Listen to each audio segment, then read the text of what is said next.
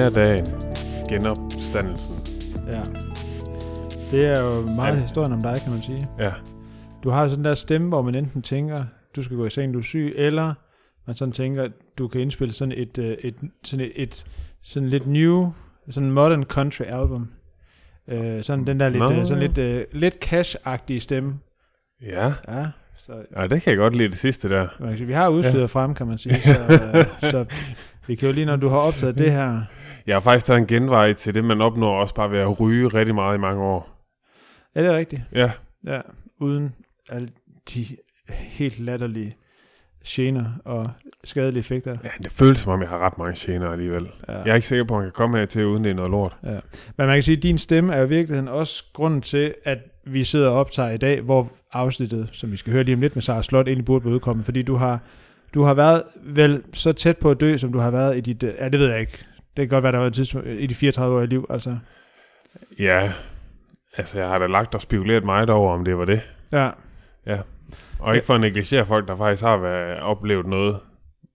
nej, nej, men, Men- altså nær, nærdød kan jo også være en, en relativ størrelse, ja, kan man sige. ja, Så øh, jeg vil sige, det, det slipper for at sætte mig i det dilemma med at tænke, skal jeg gå solo på podcasten, skal jeg ud og finde en ny? ja, Så øh, ja, jeg, jeg klarede den. ja, Ja, og jeg, det, det tænker vi, er, er alle, alle er glade for. ja det, det håber jeg. Så, men øh, det er egentlig også derfor, vi sidder her i dag, Ja, og det er jo så i morgen for dig, der lytter med, fordi vi skulle have gjort det her søndag. ja, Ja, nu er det tirsdag, og nu er det udkommet. ja, Og det her, det er selvfølgelig uh, det sponsorerede indslag for vores uh, faste samarbejds... Det klipper vi lige ud det host. ja. For vores faste samarbejdspartner, Saucony, øh, som øh, vi selvfølgelig, som vi altid gør, skyder af, inden at afsnittet går i gang, fordi du ved, ja. det her, det er den podcastmæssige udgave af en god film, uden Ja, afbrydelser. ja. Der er ikke nogen, der gider. Nej, vi gider ikke afbryde. Vi klipper det. Vi, vi kan heller ikke klippe det ind i det. Det kan vi ikke finde ud af. Nix. Nå, men øh, hvad hedder det? Noget af det, vi faktisk skal snakke om i dag, det er, altså kender du det? Og det er måske sådan virkelig sådan et, blev sådan lidt en intro til det her med at indspille et uh, country-album. Mm-hmm. Det er, at man har sådan en kunstner, Ja, man har lige gået og hørt deres, øh, sådan deres nye album, ja, ja. Vågne ja. 2, man Ja. sådan lidt tænkt, fuck, Åh, man, oh, det ah. svinger. Ja, og man, man kan mærke, at nu skal der noget mere til. Ja, Så ser man der, altså, let's be honest, i sit Facebook-feed, hvor man ser alle sine nyheder alligevel, præcis. Så ser man nyheden, turplanen kommer. Oh, Billetterne bliver sat selv på Oh fredag. my god. Ja, og man bare tænker, okay, okay, okay, okay. Jeg man, skal sidde forrest i køen. yes, og man er ved at stikke nål i øje på sig selv af begejstring. Ja. Det er lidt det, der sker med Saucony lige nu. What? De har droppet øh, nogle fede sko. Ja, Vi har det har de. Vi Det har, har vi snakket om. vi har snakket, vi snakker om Ride, Ja. vi snakker om øh, den nye guide, der Ja. lige er kommet. Øh, og nu... Nu, nu, skal Nu kommer Danmarks turnéen. Nu kommer Danmarks. Nu Ja. skal de simpelthen ud. Ja. Øh, så alle I øh, løbesko groupies derude, I godt gør klar. Ja. Pak soveposen frem. ja, ja, de små shorts rør. Ja.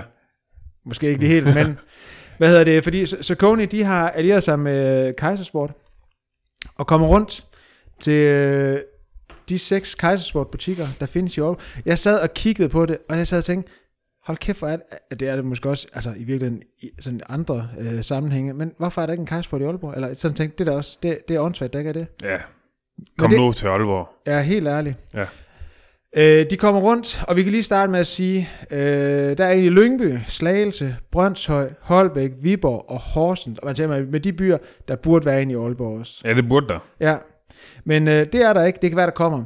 Ja. Øh, der kommer Saucony ud. Ja. Dato, dato, hvis nu du sidder og tænker, kommer nogle datoer, det kommer lige om lidt. Ja. Øh, og de har selvfølgelig øh, de løbesko med. Øh, og der er egentlig, det er egentlig sådan en eftermiddag, aften, afhængig af hvor vildt det bliver. Det er jo igen, når man går til koncert. Det kan jeg ved- godt trække ud. Det kan stikke af, Det kan det. og man kan godt tænke, det skal være en hyggelig aften. Det blev det ikke. Ej, Men- det blev det. Det blev bare ekstra hyggeligt. På en anden måde, end man havde tænkt måske. Ja. Øh, hvad hedder det? Og det er egentlig bare hygge. Det er selvfølgelig også uh, mulighed for at uh, nørde noget sko og være fysisk aktiv. Og det foregår på den måde, at uh, der er startet ud med, at uh, man sådan løber, går en 5 uh, km sammen. Uh, hvor det igen bare handler om at have det fedt. Ja. Øh, og uh, hvis nu man sådan tænker, ah, jeg har et par gamle lortesko derhjemme, Ja. have no fear, Ja. så kunne jeg have nemlig løbesko med. Ja, så man kan faktisk, endelig kan man komme ud og prøve en ordentlig løbetur i et par løbesko, inden man køber dem. Yes. Når man, fordi man køber den bagefter. Når man har prøvet dem, så Ja, køber ja, man det er bagefter. Ja. Ja. Fordi der ved du igen, det er lidt ligesom at være til koncerten, så kommer man ud, så er det Nu den skal jeg der have alle albums. Ja, man Nå. køber alle LP'er. Man har Ja. ikke pladespil derinde, Ja. men man køber alt deres merchandise. Yes. Julepynten. og de har Speed med, de har Shift, og de har den nye Guide med. Så. Ja. den kan du komme ud og prøve. Og så, øh, når man kommer tilbage og har hygget lidt, så er der selvfølgelig mulighed for, netop som siger, shop, shop, shop, shop, shop, shop. shop, shop. Der er lodtrækningspræmier, hvor man både kan finde øh, hvad hedder det, forskellige produkter fra Saucony, og faktisk også øh, vinde produkter, også ydelser fra Kajsport, fordi Kajsport har faktisk også øh, fysioterapi flere steder. Hold. Yes, yes, yes. Nej, det bliver ikke bedre. Nej, og hvis man nu er uheldig og ikke er vinde noget, hey, der er stadigvæk 25% rabat. Præcis. Ja, Ja. så, Så bare øh, få købt de sko. ja. Især den dag. så nu kommer det. Øh, I uge 13, åh, det er altid der med ugerne, men Ja. uge 13, Vi, skal, vi kører dobbelt. Vi kører både uge og dato. yes. Tirsdag den 29. marts, der er de i Lyngby. Ja. Torsdag den 31. marts, Slagelse. Ja. Så er vi uge 14, Brøndshøj, det er tirsdag den 5. april, og i Holbæk, onsdag den 6. april. Ja. Så er der uge 15 og 16. Den 13. april, der er de i Viborg, og den 20. april, der er de i Horsens. Det er klokken 17 alle steder. Så det er til at huske. Ja. Øh, det er simpelthen, det er turplanen. Ja, det er Det er, det er en god turplan. Ja, det er det. Ja. Så øh, jeg ved ikke, hvor meget sang, altså sådan live performance, der bliver, men der bliver i hvert fald mulighed, hvis du synes, løb er fedt, og du sådan har gået og kigget sådan Ja. lidt misundelig på de her nye Saucony-modeller. Tag afsted. Ja. Ja. Altså, kom der ned. Der er ikke noget at tabe. Nej, det bliver mest af alt, fordi det, det bliver pissehyggeligt. Ja, præcis. Så, øh, og så tror jeg, at øh, så kan det være, at vi skal starte en eller anden bevægelse for at få åbnet en kejsersportbutik. Det er ikke sikkert, at vi kan komme med, altså her i Aalborg, det er ikke sikkert, at vi kan komme med i den her omgang, Nej. men øh, måske kan vi, til, fordi det er også noget, man ved med de fede bands, de kommer jo på tur igen. Ja, Så det går er de det. hjem, laver noget nyt materiale, Ja. der er endnu federe, og så, Og så kommer de igen. ja, så skal Ja. de ud on the road. Præcis. Så, så der, der tænker målet må være, at der er en kejsersport i Aalborg. Præcis. Jamen, det synes jeg, det synes jeg, vi skal starte en bevægelse. Ja. Altså, jeg er ikke til det der butiks noget. Så der må være nogle andre, der gør det. Ja, Nu må der være nogle andre, der melder ind. jamen, øh, vi, vi, ved du hvad, vi ved at Martin sidder og lytter til her. Der er også en masse ja. andre, og jeg tænker også dem fra Kejsersport sidder og lytter. Hvis ja. Nu sidder og tænker, hey, der er plads, og vi, og vi kan sagtens byde ind med nogle gode, hvad hedder det, nogle gode steder, Ja, tæt på, øh, nu- hvor man kan få noget god kaffe, noget godt brød og sådan noget. ja. Øh, så ja. Ja, men vi kan godt finde lokalet. ja, ind i DM'eren, hvis det er, ja. At, øh, at, at I lige skal have nogle tips og tricks. Ja. Så, men ellers så øh, kom ud, Øh, og hvis det er, at man nu sidder og tænker, fuck, jeg kan ikke huske datoen, så kan du selvfølgelig spole tilbage og så lytte igen. Men ja. Hvis du bare så tænker, nu skal vi også høre Sarah Slot, fordi det er det, vi skal lige Det er det, vi skal. Og det blev et godt afsnit. Det bliver en, det apropos en banger, Ja. som man siger. Ikke på grund af dig og mig, men Nej. på grund af Sarah. Ja, Øh, Vi fik heldigvis ikke så meget at sige nej. i den omgang. så hvis nu du ikke kan huske datoerne, du gider ikke til at spole tilbage, så bare gå ind i vores show notes, der linker vi nemlig også til det. det gør vi. Why not? Ja. Og så tænker jeg egentlig ikke, at vi skal sige så meget mere. Jeg tænker bare, at vi skal sige uh, Q, Sarah Slot. Og den der opfanger den bare, når den ligger? Nej, er det øh, ellers skal jeg have det til at tale her på det her. Ja. Øhm, og ikke sådan ovenfra, Nej. øh, men faktisk på det her sådan et stykke, og så sådan en, en knytnævsafstand, cirka. Okay. Så, Lidt som, man skal sådan tænke karaoke, sådan en aften, Ja. hvor man har det, altså har det fedt, og virkelig sådan tænker, at man er virkelig lever sig ind i det. Ja, ja. perfekt. Så uh, I skal da have et par holder, og så... vi har faktisk nogle holder, men så fandt vi ud af, sådan, altså vi har sådan lidt erfaring med, at når vi så havde holderne, så begyndte folk sådan at bevæge sig sådan væk fra Nå. det. Og så kunne man sådan Ja. høre stemmen sådan bevæge sig lidt væk, så det vi synes faktisk, at sådan, uh, ja, det giver bedre lyd. ja, folk er sådan mere opmærksom på sådan at tale ind i mikrofonen. Ja, okay. Så det kræver selvfølgelig også, at man skal sidde og holde den Ja. i en time, ja, ja. men uh, Det går nok. det er godt. Jamen, øh, skal vi ikke bare, skal vi ikke bare gå i gang? Jo. Så begynder jeg også at optage. Så øh, ja, jamen øh, så er det jo dejligt, at vi øh, kunne komme herud og få lov øh, at låne et lokal her, sådan vel, det der sådan er din hjemmebane, eller i hvert fald været din hjemmebane sådan i, i Mit mange andet hjem. Dit ja. andet hjem er det vel, ja. Ja. ja, igennem mange år. Ja, 20. Hvis, nej. Jeg tror, jeg kom herud, det, da jeg var 13, og nu bliver jeg 35 lige om lidt. Ja. Så, øh, Så det, så Det det, det det, løber, det løber op. ja. ja. Men du har ret i det med kaffen. Den er ikke, den er ikke helt god. Nej, nej, Nej. og vi har, øh, nu er jeg jo begyndt at sidde lidt inde på kontoret og hjælpe dem i forhold til noget, noget løbsplanlægning og sådan, og det, det er stramt. Ja. Men jeg vil også sige, at vi har hævet fat i en kaffemand i forhold til, at vi godt vil bede om, at der er nogen, der kommer Der er plads til med, forbedring. noget, med noget andet Ja. kaffe, og vi vil have nogle smagsprøver. Vi, Ja. Det er simpelthen det er ikke okay. Så nu hvor den udvendige facaderenovering af hallen er, er overstået, så, så er det næste fokuspunkt, Ja, det er at få noget bedre det- kaffe her. Ja. Men altså på den anden side, det er super effektivt i forhold til, at man ikke øh, altså, pøser kaffe. Jeg kan huske, at jeg sad og skrev speciale og bachelor og sådan noget sådan op på statsbiblioteket. Altså, jeg kan simpelthen ikke mene, at jeg nogensinde har drukket så meget kaffe, som jeg gjorde. Altså, fordi Nej. man havde bare hele tiden kaffe ved Jamen, sig. det er selvfølgelig rigtigt nok. Altså, man endte jo op med sådan 6-7 kopper, ja. når man skulle sidde deroppe i sådan et antal timer, ikke? Ja. Og det sørger den for, at man ikke gør. Det gør den i hvert fald. Det er jeg har aldrig nok. drukket så lidt kaffe, okay. siden jeg begyndte, når jeg drikker en god kop om morgenen, og så Ja. drikker jeg faktisk ikke rigtig mere, fordi Nej. jeg synes det Ej, det er også ærgerligt, hvis man nu faktisk virkelig laver god kaffe derhjemme, og så kommer man op til det her. Ja. Og så, sådan, ja. Så den har sådan et godt præventivt formål, i forhold til, at man ikke havner i et eller andet koffeinmisbrug. Men, Så har, på et tidspunkt, der, der hørte du sådan snakket om, øh, jeg kan huske, om jeg læste eller jeg hørte det, sådan forskellen på det at sprinte, og så det at løbe. Og nu både masser af nogen, der sådan dyrker motion, kan vi godt kalde det sådan på ganske almindeligt niveau, men jeg løber selv, og har fundet ud af, at jeg faktisk godt kan lide at løbe, og, og masser af triatlet, så han kan nærmest ikke være i gang i lang tid nok. Øh, og jeg har faktisk hørt, at det at løbe er faktisk noget, du synes er relativt kedeligt. Ja, helt vildt. Ja, Ja. og så fortalte faktisk, at for dig var der stor forskel på det at løbe, og så det at sprinte. Kan du lige prøve at se, sådan sætte nogle ord på det? Jo, det er for mig, det er sådan to helt forskellige verdener. Ja. Øhm, hvor, men, men jeg, altså jeg vil sammen sige, jeg håber, jeg kommer til at få en, et andet forhold til det nu her, hvor jeg er færdig, fordi jeg, det er nemmere lige at kunne løbe en halv time, Mhm. mm. end at man skal planlægge en sprinttræning. Det kræver ligesom bare noget mere tid og mm. nogle faciliteter, og, øh, og det er bare hårdt for kroppen på en anden måde. Ja. Øhm, så jeg håber, jeg kommer til at synes, det her med bare at løbe Ja. øh, har noget værdi i sig selv. Øhm, men altså, jeg, jeg tror også noget af det bunder i den her sådan, øh, øh, manglende kærlighed for det, er også, at det jo har jo været et træningsredskab for mig i de øh, virkelig hårde perioder. Dem, som jeg ikke synes er sjove, der hvor man virkelig bygger fundamentet op, mm. øhm, er jo der, vi har løbet, øh, hvor det, vi tæller ind ikke kilometer, men vi kommer nok op på en 12 stykker, men hvor det er meget, hvor det er hele tiden sådan nogle, altså noget fartleje, sådan nogle ryg, og vi er ude på stranden, og vi er oppe og ned ad skrænter, og vi er på trapper, og det er intervaller mellem lygtepæle, altså, så vi har aldrig bare sat et pace og, og holdt det, men, men den type træning, øh, øh, den er jo fed nok, når den er overstået, men jeg er ikke særlig god til den, Nej. og jeg synes, jeg synes simpelthen bare ikke, det er sjovt. Nej. Så, så jeg, jeg tror også, at det, det er alle de følelser, der er koblet på, lige så snart, at jeg ville skulle løbe 5 km. Ja. Øh, Ja.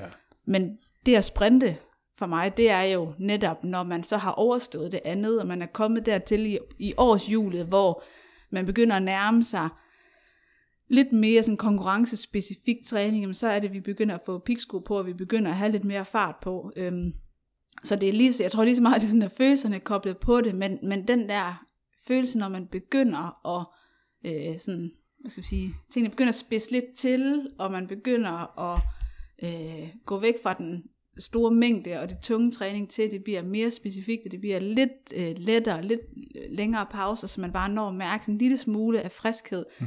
Den følelse af sådan at sætte foden i jorden, når man har fået trænet sit nervesystem op. Jeg, jeg vil nok våge påstå, at I kan ikke få den følelse, jeg snakker om, fordi det kræver ligesom, at man har haft nogle års træning i forhold til ens nervesystem, Ja. kan lave det der hurtige touchdown og komme væk igen. Ja. Øh, Ej, det, fordi- det tror jeg heller ikke om. Nej, Altså, jeg kan heller ikke få den følelse, hvis jeg går ud og gør det i oktober-november, hvor vi ligger og laver tung træning, fordi der mm. er kroppen ligesom ikke øh, det sted. Der Nej. Ligger vi jo og laver tung træning, altså sådan, hvor der er det bare slid og slæb. Men det der, når man sådan får arbejdet med nervesystemet, og, og man får tilrettet sin vægttræning, så den bliver mere eksplosiv, så sådan man bare, det er bare sådan et, et, et sådan, nærmest sådan en knips, man laver sådan på jorden, og, Ja. ja. og så er man bare væk igen. Så det er sådan den der sådan følelse af, at det går så hurtigt, øh, hvor man er i ens fodsæt, altså hvor man sætter foden ned, og der er bare ikke noget energi, der forsvinder, fordi ens fodled er bare sådan helt stift, Ja. og man bliver bare skubbet af sted, og det er sådan en, det er sådan en følelse nærmest af at svæve, og man kan bare ligge med tyngdepunktet højt, og man kan bare, det er sådan en følelse i kroppen, man bare kan mærke, kæft, det går hurtigt det her. Ja. ja. Øh, Ja, okay. Altså, sådan, det, det er sådan en helt, en helt speciel følelse, og jeg tænker, at folk, som går op i at løbe langt, altså hvor jeg øh, kan få det samme med den her sådan flow-følelse, som jeg har hørt mange snakke om, aldrig nogensinde selv har oplevet overhovedet, men netop den her med, hvor man kommer ind i sådan en drømme Ja. ja. tilstand, hvor, hvor benene bare løber af sig selv, Ja. Øhm, altså, så, så jeg, jeg tænker, der er nogle paralleller, men selvfølgelig stikker de sådan fysiologisk i hver, hver sin retning. Ja. Men Men jeg tror, det er sådan bare, at vi har aldrig haft den der fede oplevelse øh, i, øh, i det, vi kalder gav. Men, Øh, men er der ikke noget i, at nærmest, altså når du så løber sprinttræning, du når vel nærmest ikke at mærke det hårdt, før det er slut? Altså før det interval er slut? Ej, det vil jeg måske godt lide. men det er fordi, jeg tror jeg aldrig, jeg har løbet et interval på under et minut, øh, og jeg tænker, når man så ser din 400 meter tid, altså, så er det jo så er det jo under et minut. altså jeg kan sige, at nogle af de allerhårdeste træninger, du kan sætte folk til, det er at løbe sådan noget 3 gange 150 meter med sådan en mellemlang pause. Ja, Det er, altså selvom jeg har været 400 meter løber, altså det er noget af det mest modbydelige. ja okay. Altså 2 gange 300 er også rigtig led, men sådan 3 gange 150 Ja, med sådan en 6 minutters pause, men hvor du skal knalde altså max ud, ja, så du brænder dit nervesystem fuldstændig i smadder, og 6 minutter, det er simpelthen ikke nok til, at du er klar. Så altså efter nummer to, du har det, jamen, du, har, du har så meget kvalme, du har så meget syre, du har syre i øjnene, du har syre alle steder. Så man kan sige, det er jo ikke, det er jo ikke sådan lungemæssigt Nej. træthed, Nej, nej. fordi der skal du jo ud i nogle længere distancer, noget kort pause og noget, men, men det er den her med at bare altså, brænde dit nervesystem af, ja. det er absurd hårdt. Men man kan først gøre det, når man er ekstremt veltrænet, og du har trænet til det. Det er også, jeg vil Ja, sige, ja. både hvis jeg satte dig til løbe 3 gange 150, det er slet ikke sådan rigtig hårdt for dig. Nej, for jeg tror ikke, jeg kan løbe hurtigt. du kan jeg ikke kan slet komme derop. Nej, nej, nej. og jeg oplevede det, dengang jeg kom tilbage fra min graviditet, øh, fra min søn, hvor at, at øh, altså jeg, jeg kom sådan ret hurtigt tilbage i løbeform, men jeg oplevede også, at jeg kunne slet ikke dø på den der måde på intervallerne. nej. Øh, hvor jeg var sådan lidt, wow, okay, det er fedt det her, fordi jeg bliver slet ikke lige så træt, som jeg plejer, men, men hvor det handlede om, at jeg kunne ikke komme op og få fat i de øverste 5%, mm. øh, for, fordi jeg havde ligesom været væk fra det. Ja, ja. Øh, og jo mere jeg fik lavet træning målrettet, det jo mere fik jeg ligesom åbnet op for de procenter, som jeg også gør, man kan løbe rigtig stærkt, Ja, men som også bare gør, at det er rigtig ulækkert. Ja. Øhm, men det var sådan, der prøvede jeg den der følelse af egentlig at løbe alt, hvad jeg kunne, men i løbet af no time, så var jeg bare klar til det næste. Ja. Og det plejer ikke sådan at være det, folk siger mig, Nej. at jeg restituerer hurtigt med mine intervaller. Men det, det gjorde jeg der, men det er simpelthen fordi, at man ikke kan komme op og få fat i de sidste. nej. Øh, og det er jo også det, der har været mit talent, Ja, at kunne makse altså helt ud og, og nærmest mere end 100 procent, men Ja. ja. det, så, altså, så får man bare en lang restitutionstid, og det er ulækkert på sådan en helt anden måde. ja okay. Øhm, Men jeg tænker, at vi skal lukke den ved simpelthen at, at konkludere, at du simpelthen ikke er god nok til, at det bliver hårdt med intervaller. Det er rigtigt, ja. du er ikke eksklusivt, specifikt trænet nok, skal vi ikke sige Nej, det? Det, jo, jeg tror, det er rigtig meget også det. det handler ikke om, at du ikke er god nok. Nej, Nej, nej. Din krop er god til noget andet. Ja. Ja. Ja, jeg er ret sikker på, at der findes ikke mange eksplosive muskelfiber i mine ben længere. Nej, Den tror det, jeg får det er indbegrebet af en dieselmotor. Ja. Men det kan være, at vi, skal, vi sådan skal officielt gå i gang med at optage. Ja, Skal ja. jeg byde velkommen? Ja, lad os gøre det. Ja, jamen øh, velkommen til en øh, ny øh, etape af Sidemarker. Jeg hedder Thomas. Jeg hedder Mads. Ja, og så har vi jo dig med, Sara. Og øh, det kan være, at øh, der er allerede nogen, der har opdaget, øh, hvem det rent faktisk er med. Så tænker vi lige der en officiel præsentation til Sara Slot. Og øh, vi plejer sådan at præsentere sådan, øh, dem, vi har med sådan lidt med deres resultater, og så kan du få lov til lige at fortælle lidt bagefter. Vi valgte med dig sådan at vælge den lidt korte, fordi vi jo gerne sådan vil begrænse optagetiden lidt. Så nu tager vi det så lidt i overskrifter. Øh, EM-guld 2014, Nej, 16. 16, Ja. Ej. OL-sølv 2016. Ja. Og 16, det var godt år. Ja, det, det, det kørte. Det var året. Dansk rekord på 400 meter hæk. Ja. ja. Og så har jeg talt frem til 22 DM-medaljer, og det er der, vi simpelthen lige samler dem. Kan det passe, at det er så mange, sådan fordelt sikkert over en... Jeg tror, jeg har flere. Er det rigtigt? Ja. Men jeg ved det ikke. Altså, det, er, Nej, det aner jeg ikke. vi siger plus 20 så, Ja. og derfor tager vi dem også sådan lidt i overskrifter. Ja. ja. Og øh, vel egentlig sådan, at de mest øh, succesfulde øh, sådan atletikudøvere i Danmark. Ja, det tænker jeg. Ja. Øh, Jeg tror, jeg topper øh, kvindesiden, og øh, ved mændene vil jeg nok lægge mig lige bag Joachim og, og Wilson. De, øh, Ja. de har lidt De flere godt. senior øh, Ja. medaljer. Det sådan øh, VM-wise. Ja. Så, øh, Så, men øh, jeg tænker, fordi du har også faktisk deltaget, udover at du vandt OL, øh, eller været sølv til OL i, i Rio 2016, deltog du også i London i 12, og i Tokyo i ja, 21, som egentlig skulle have været i 20. Og sluttede faktisk øh, din karriere øh, på løbebanen i Tokyo. decideret på løbebanen. Decideret på løbebanen faktisk, ja, i semifinalen. Ja, Øh, og øh, gik ikke ind, nødvendigvis ind til semifinalen. Det tænker jeg faktisk, at du, du nok ikke håbede, at du gik ind til semifinalen, og det var sidste løb, men håbede, at du selvfølgelig kom i finalen. Men velvidende, at det sidste løb i Tokyo ville blive dit sidste løb øh, ja. Overhovedet. Øh, hvordan var det at gå ind til at skulle deltage i en konkurrence på ikke bare højt niveau, men det øverste niveau, som jeg forestiller mig, at et OL er, der kun kommer hver fjerde år, når man er lever af at, at dyrke sin idræt. Og så vide, at øh, når OL slutter, så var din karriere også slut. Jamen, det var helt okay, fordi det var jo selvvalgt. Ja. Øh, og det var egentlig, øhm, man kan sige, det kan jo ligge lidt et pres, at man vælger at vil, vil stoppe på den største scene. Det er jo nemmere mm. lige at sige, at jeg tager lige et par løb mere, fordi at så, at, altså, skal man ikke lige bakse med den også på mm. sine skuldre, mens man skal prøve at præstere til et OL.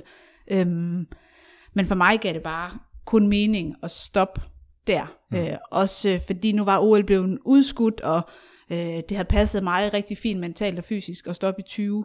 Øh, så jeg var rigtig klar i 21 til at stoppe. Øh, ikke at jeg ikke lavede den indsats, øh, der, der skulle til. Øh, jeg var øh, meget, meget fit i, øh, i Tokyo. Øh, men, øh, men jeg havde slet ikke lyst overhovedet til at løbe andre konkurrencer efterfølgende. Mm. Øh, så på en eller anden måde var det, var det det helt rigtige sted for mig at sætte punktum. Og ja, velvidende, at jamen, altså, der står 10 hække på, øh, på min bane, og det er jo ligesom det, jeg synes, der er sjovt, men det giver også, altså det kan jo bare gå galt, og det er også gået galt for mig før. Øhm, enten at det bliver, de bliver mistimet, så man øh, mister noget tid, og derfor ikke kvalder videre, eller at du løber ind i den. Øhm, mm. og, øh, og det er jo barsk, men det er også det, der gør det sjovt. Ja. Øhm, så det var faktisk øh, ekstremt nervepirrende, fordi jeg allerede vidste i indledende, at jamen, øh, kigger jeg, no, altså fordi jeg var ikke selvskrevet til at gå videre. Øh, jeg har haft en, øh, en rigtig, rigtig god forberedelse, men så lige seks uger inden, der er jeg ved at rive mine kildesen i stykker. Øh, så ender med at have fire uger, hvor jeg jo ikke løber, øh, og når sådan lige kom i piksko, inden vi tager til Tokyo, og, og det var jo rigtig meget sådan drømmen om at få lov til at slutte der, mm. og så også fordi jeg havde fået øh, Faneberg-titlen, så det var, det var ligesom det, der bare var min motivation for at blive klar. Øhm, men det gjorde også, at jeg havde ikke løbet en konkurrence i de sådan 5-6 uger, inden jeg stod til start øhm, i Tokyo, så det var sådan en helt ekstrem usikkerhed, jeg stod med. Mm. Øhm, så derfor øh, var indledende løb derover også meget mere forfærdeligt, end øh, det var i, i London, og det var i Rio, fordi der havde jeg sådan en, en fornemmelse af, hvad er mit niveau, og hvor er det, mine udfordringer ligger, så jeg sådan kunne være skarp på mine fokusområder, hvor det havde jeg slet ikke i Tokyo. Altså jeg anede ikke, hvad jeg kom med. Mm. Jeg havde løbet nogle test øhm, til træning, hvor jeg havde løbet rigtig, rigtig godt. Øh, og øh, øh løbet lige omkring min personrekord. Så jeg vidste sådan set, at jeg fysisk var der, men den der med sådan at have det mentale med, og kunne jeg gå ud så også og, og eksekvere og, og få sat det 100% i en konkurrencesituation. Altså den, det, altså selvom man kan sige fem uger, hvad jeg gør det til og fra, men, men der, altså det, timing er der bare ikke 100%, øh, når det nu var planlagt, at jeg skulle have haft noget at løbe fire, jeg er med at melde fra til fire konkurrencer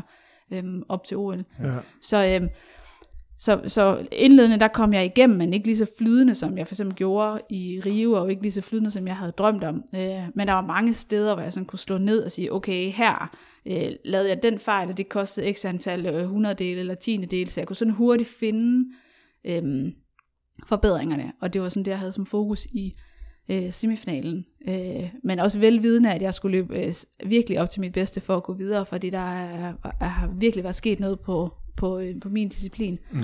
Øhm, så, så det var også ekstremt nervepirrende, netop det der med, at, at jeg skal sådan set næsten gå ind og løbe over evne, og det bedste, jeg nogensinde har gjort, øh, med den, altså på trods af den optakt. Ja. Øhm, så, øh, så jeg havde, altså jeg var lidt forberedt, og det var ikke sådan en med, at jeg havde forventet, at det skulle slutte der, fordi jeg tænker sådan set godt, at jeg kunne have løbet med i finalen, men, mm.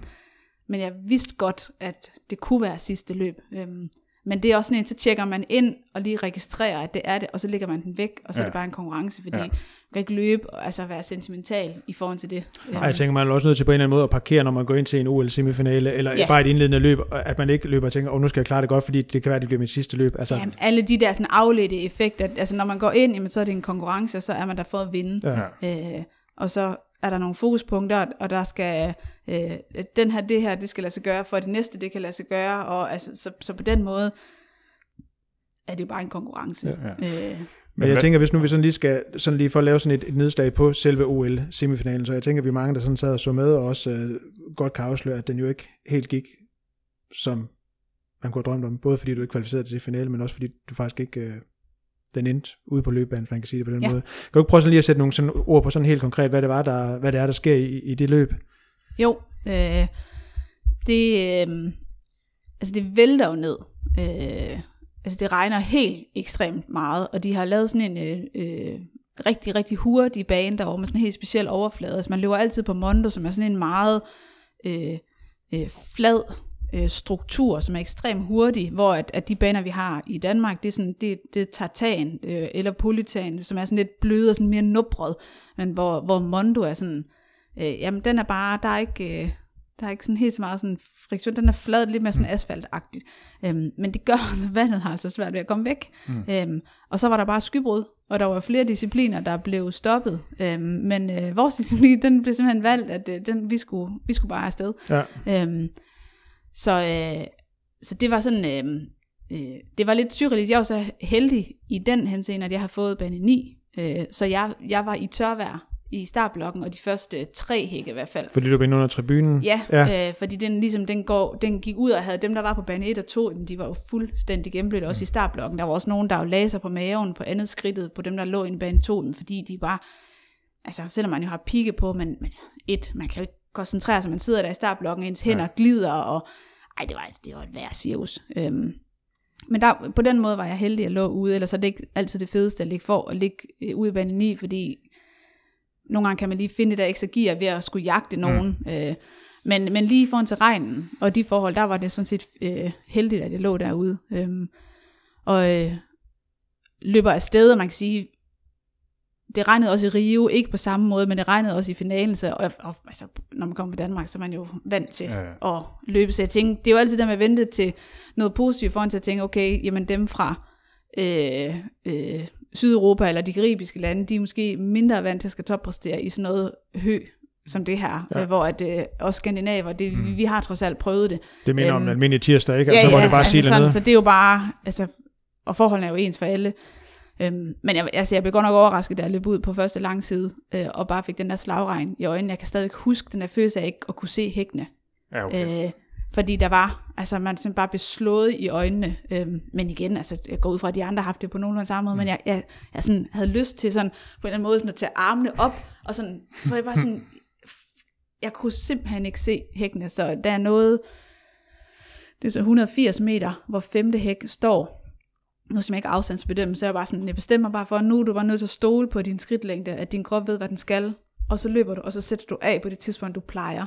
Øhm, og jeg kunne godt mærke, at jeg var sådan lige en snært for langt fra femte hæk og sjette hæk, øhm, i forhold til, hvad jeg gerne ville. Jeg tror simpelthen, det var det der med lige de sidste tilpasningsskridt. Jeg kunne simpelthen bare ikke se det. Altså det svarer jo til, når man skal skyde til en fodbold eller et ja, eller andet. Altså du er nødt til at kunne se bolden komme imod dig, mm. eller sådan, altså, for at du kan lave sådan et perfekte afsæt. Øhm, men så, og så et af mine fokuspunkter i anden kurve, det er, at jeg virkelig skal have lange skridt, øh, fordi jeg skal holde øh, det antal øh, løbeskridt imellem, som er 15 for mit vedkommende. Skal jeg holde op til syvende hæk, som er den, der står øh, midt i svinget ved 250 meter. Øhm, og når jeg allerede kunne mærke, at der måske lige manglede, at jeg allerede ligesom havde tabt 10 cm øh, i manglende afstandsbedømmelse, sådan et par hække længere, så vidste jeg godt, at dem skulle jeg jo så tilsvarende hen, så det blev nogle meget lange skridt, og jeg var nødt til at lægge mig helt ind til stregen, øh, simpelthen fordi, der er banen jo kortest. Ja. Øh, og det må man også gerne, men så er du også nødt til at skære, altså skære svinget lidt skarpt. Øhm, og det går faktisk fint på 7. hæk, der står der midt i svinget, og så skal jeg lægge et skridt øh, til til 8. hæk, som er, er den sidste hæk, hvor de ikke står på en række. Og der står de sådan med 15-20 cm imellem hinanden. De står ligesom bare som sådan en lille zigzag, og det, altså det er klart den sværeste hæk øh, overhovedet, fordi det er, det er der syren rammer, og det er udgangen af et sving, der sker så meget teknisk ved, når man skal sprinte ud af et sving. Mm. Og så den her med, at hækkene næsten står ens, men de ikke gør det. Øh, så man, der er rigtig mange, der, så, så, der, der sådan styrer det, fordi man kroger de andre øh, hække, netop fordi du ligger i et sving. Øh, og man må gerne køre benene øh, udenom sin egen banestreg, du skal, du skal jo ligesom bare løfte den øh, i tilsvarende højde over hækken.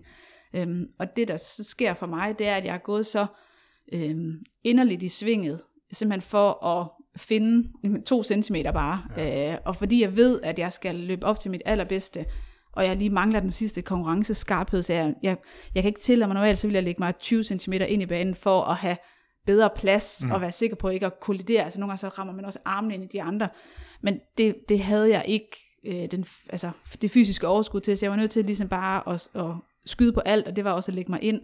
Og i det jeg så skal øh, lægge et ekstra skridt ind, skal skridtene, øh, skridtlængden og sådan frekvensen ændres lidt, og da jeg trækker mit øh, venstre ben op øh, over ved 8. hæk, ligger jeg så inderligt, at, altså på, ved stregen, at optrækket øh, bliver, og det gør jeg, når jeg kører venstre ben først, det er ikke mit, det er ikke mit foretrukne ben, men det, der trækker jeg det sådan lige en lille smule skævt op, så det laver sådan en lille smule sådan cirkelbevægelse.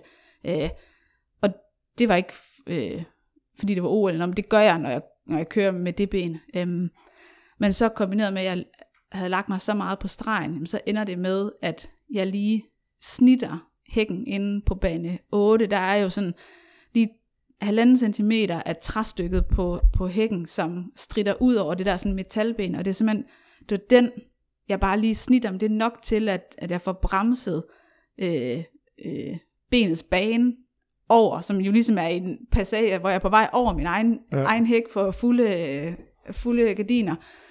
Men så bliver banen ligesom bremset, fordi jeg rammer ind i det træstykke der, og så ender det med, at jeg får det ind under min egen hæk. Øhm, og ja, så vælter man jo rundt, øh, ja. og altså, når man, man kan godt klare at ramme en hæk lidt, og så redde den og komme videre, men altså sådan noget der kan man jo ikke komme videre nej, fra. Nej. Øhm, jeg tror måske også, altså selvom jeg skulle have rejst mig op og løbet videre, så tror jeg sådan set, at jeg var blevet smidt ud, fordi jeg netop, altså der er jo nogle regler i forhold til, at du skal have begge ben over hækken. Ja. Jeg havde jo ligesom fået mit ene ben under hækken. Ja. var sådan ja. meget tydeligt på mit skinneben. Det var sådan var revet hele vejen op, ja, ja. fordi jeg bare sådan havde... Fordi jeg havde jo stadig masser af fart på, og, og jeg havde jo sprunget, men mit ben var bare 10 cm for lavt, ja. så det røg lige på undersiden af hækken, i stedet for oversiden af hækken, og så, så ligger man der. Ja, og så slutter det. Så på et splitsekund tænker jeg, så bliver du revet ud fra, altså fra en tilstand, der havde vel, kunne jeg forestille mig, altså fuldstændig fokus på at skal præstere i de der 53, 54, 55 sekunder, det tager at, at løbe rundt på de her 400 meter og springe over de, øh, de 10 hække, til så at ligge på en bane i sin regnvejr, og så er karrieren slut. Ja, ja. Og jeg tænker vel ikke, det kunne jeg forestille mig, er vel ikke sådan den første tanke, der sådan lige rammer, at man sådan tænker, det var det. Jo, var det, det, var det? Ikke, det var ikke meget galt. Altså det første, det er nok, at man tænker sådan, hvad skete der? Øh, fordi øh, det der med sådan at få benet under en hæk, har jeg aldrig nogensinde prøvet før. Hmm. Øh, jeg har prøvet at ramme med, altså sige, nummer to ben, det som man ligesom sådan kører over i den, i sådan den der sådan bue, der er det ikke unormalt, man sådan lige kan snitte med knæet, eller lave et eller andet med foden, eller sådan, men, men jeg var, jeg var usikker på, hvad der var sket. Jeg troede faktisk i lang tid, at jeg var glædet i mit afsæt, fordi der hmm. var så meget vand på banen. Ja øhm, at, at jeg måske øh, havde lige sådan øh, bare lige glidet en centimeter længere frem, så man lige knækker en lille bitte smule i, i ens afsætsben, og derfor så ikke får løftet tyngdepunktet højt mm. nok, øh, og så var råd ind under derfor. Øhm, så det var egentlig det, jeg først troede, der var sket. Det var først, da jeg kom ud og så øh, videoen, at jeg kunne se, at det var simpelthen fordi, jeg havde lagt mig øh, i banen, som jeg havde, at jeg havde ramt øh, hækken indenfor. Ja. Øhm, så øh, så det var sådan et øh, frustration over selvfølgelig, at når jeg nu troede, det var fordi jeg var glædet af, hvad jeg tænkte, skulle vi også løbe det vejr her? Ja. Altså var sådan, ja, øh, afmagt. Og så var det jo sådan, okay, det var det. Fordi ja. det, var, det var jo det. Altså ja. jeg vidste jo, at jeg havde lavet en fejl. Så der var ingen chance for, at jeg kunne komme videre på nogen måde. Og jeg havde jo sagt, det skulle slutte der. Mm. Og det var sådan set faktisk ligegyldigt, hvordan øh, det ville komme til at gå, så ville jeg have, at punktummet det skulle sættes der, fordi det er den største scene, det der med at så lige løbe et par øh, Diamond Leagues, eller øh, det der under løb, sådan, altså det, det, det føles forkert, synes jeg. Mm. Ja. Øhm, ja. Så derfor så var det jo også, øh, øh, nu var det var den beslutning, jeg har taget, og den føles stadigvæk rigtig, selvom at øh, afslutningen blev på den måde der. Øhm, så det var jo egentlig sådan lige, jeg synes på en eller anden måde landede det helt vildt hurtigt øh, hos mig, sådan var jeg sådan, men jeg siger, alt går også i slow motion, når sådan noget sker, så jeg følte egentlig, at jeg havde lang tid i faldet, og jeg kurede jo på banen som sådan en ishockeypuk, for der lå så meget vand, ikke? Ja. Så, så ligesom i hele den her proces, hvor jeg bare sådan glider, og de andre løber videre, og jeg lige ligger der, og lige sådan, altså man ligger jo lige sådan, ligesom hvis man styrter på cykel, lige mærker kroppen, ja. sådan, kan jeg rejse mig, og sådan, ja. men alt var okay, og sådan den der med sådan lige at rejse mig, og så tænke, okay, nu har du 100 meter tilbage, og dem kommer du til at skal foretage i gang. Øh, men det bliver også din afsked. Ja. Øh, så, øh, så sug, altså der var jo desværre ikke særlig mange tilskuere, der sad nogen over på den langside der, hvor jeg så styrte, for det var der alle vipperne og sådan noget sad, de havde jo sjov nok adgang. Mm. Ja. Øhm, men øh, så der var jo nogen, der sådan klappede, og sådan, men jeg gik egentlig bare sådan og kiggede rundt på stadion og sådan virkelig forsøgte at suge alt til mig, ja. fordi det er jo også tit det, man sådan hører øh, folk efterfølgende sige, sådan det der med, at øh, når man er så fokuseret på at gå ind og levere en opgave, så lukker man jo alle sanseindtryk ude, fordi de kan jo øh, ligesom gå ind og, og, og blande sig i, Ja. i det, man skal. Øh, så det er jo ligesom det, man er trænet til, bare at få skyklapper på og gå ud og levere, som havde det været hvilket som helst andet stævne. Øh, hvor jeg tænker, okay, nu har jeg alle chancer for ligesom at få sagt farvel til atletikken. Øh, og på en anden måde selvfølgelig, men, men den der med, at jeg fik lige pludselig foræret 100 meter, Ja. hvor, jeg, hvor der ikke var fokus på at løbe om kap og teknik og tilpas til hæk, fordi det var slut, og jeg skulle ned den anden ende, fordi det var lige, man skal ud igennem sådan en medie, Ja. øh, medies øh, mølle dernede. Øh, så det var faktisk, øh, altså det er forkert at sige, det er fint, men, men, men det var på en eller anden måde, Der var noget fint fik jeg det. lavet det fint, øh, ja. og det var meget øh, sådan rørende, altså jeg kan, jeg mindes, at jeg sådan gik og fik sådan tår i øjnene, ikke så meget på grund af, at jeg var styrtet, men mere sådan, fordi nu havde jeg faktisk lige sådan tiden til at gøre mit løb færdigt, Mm. eller sådan øh, Ja. gå, gå den Ja, for sagt Gå den ud, ja. ja. Ja. Øhm, så det var, det var meget, øh, altså jeg har aldrig drømt om, at det skulle, det skulle være sådan, men jeg synes faktisk, jeg formåede sådan at få fundet de fine ting i det alligevel. Ja, Ja. Det er, godt nok, altså det er jo virkelig fascinerende at høre på sådan din måde at beskrive det på, at, at sidde og fortælle sådan om centimeter og 100 dele sekunder og sådan noget. Hvor sådan, altså det er jo slet ikke noget for sådan nogen som os, altså at tænke i centimeter eller i uh, 100, altså, så, så tænker man i minutter, og man tænker i kilometer og sådan noget. Det er jo sådan helt fuldstændig anden ende af skalaen. Men jeg tænker også, der er, Det er noget der med, at, at, at det er en distance, og nu, nu sagde du også selv, at det er jo virkelig en distance, der, hvor der er sket noget både på herre- og damesiden i forhold til, hvor hurtigt der blev løbet, og der bliver virkelig brudt nogle, nogle barriere, gjort i særdeleshed det også til, til, til bo i Tokyo.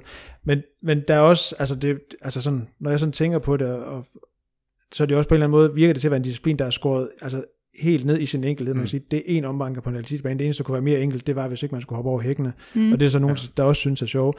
Men netop det der med, at det er en disciplin, når man sidder og ser den derhjemme, og i øvrigt ikke har noget forhold til, hvad det vil sige at springe over en hæk, altså som ser enormt lejende og elegant ud, men som, når du også fortæller det, er skåret helt ned Ja. ja. til, altså til at ramme præcis 15 ja. skridt med den rigtige skridtlængde, for at have den rigtige afstand til hækken og sådan noget. Ja. Ja. Altså, så det er noget, som er så altså, altså baseret på, på så præcise detaljer, jeg virkelig også kan, ja. kan sige så, øh, altså, Ja, så let ud. så noget, som man bare lige går Ja. ud og gør. Ja, Altså. altså. altså det er nærmest matematik jo på en eller anden måde.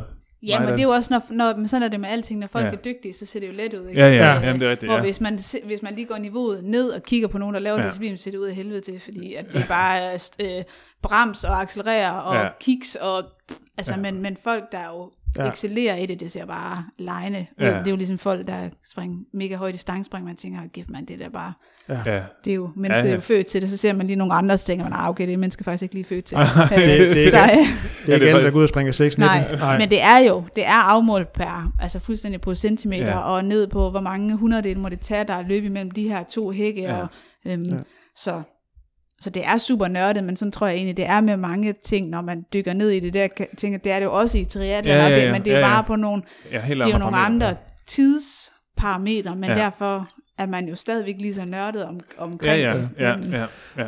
Men jeg tænker, hvis vi sådan skal lave sådan øh, lidt af det her med sådan at, at dykke ned i det og nørde det, sådan at skal lave det som sådan en overgang til, til der, hvor det hele startede. Nu sagde du selv, at du begyndte som, øh, til atletik, øh, da du var 13 år. Ja.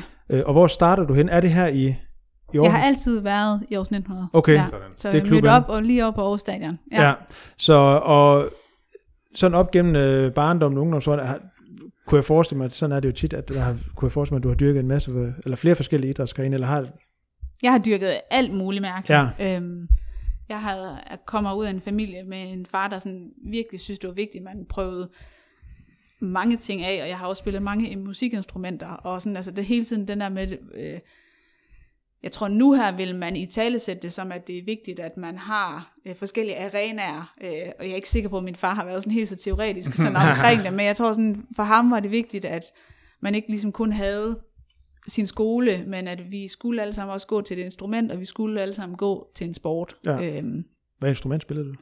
Jamen, jeg har spillet saxofon og klaver og Okay. øh. Ja. lidt bas, og øh, ja, det var ikke, det er fint nok, at jeg gik, det gik den vej. Klaver var nok det, jeg havde mest talent for. Mine forældre var ikke super imponeret over mine øh, saxofonkundskaber, Okay. men øh, klaver kan, jeg- kan jeg godt spille. Øh, Saxofonen kan også virkelig larme, hvis ikke man er sådan rigtig god til det. Jeg tror også, de var tilfredse med, at jeg havde kælderværelse, men så, da jeg stoppede med det, så var det sådan, det er okay. det det.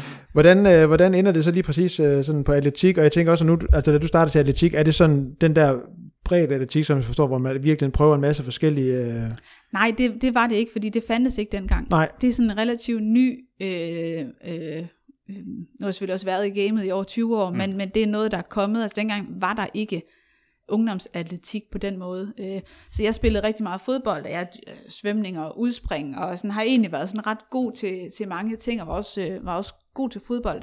Man kunne godt se, sådan min force, det var løbedelen. Altså det var fordi, jeg kunne løbe fra de andre. Mm. Øh, og jo, så kunne jeg godt ramme en bold og placere mig, men, men det var ikke sådan, det var ikke Messi, det var mere sådan en kantspiller, der løb, og så Ja. ja. fik jeg bolden, og så scorede jeg. Mm. Øhm, så, øh, og så havde jeg en storebror, mine forældre bor lige ved siden af Aarhus Stadion, øh, så han, han storebror, som jo også var underlagt de samme sådan, retningslinjer for, til at han også skulle gå til noget, og han er sygt doven, så han var sådan, hvad ligger tættest på? Godt, det gør atletik.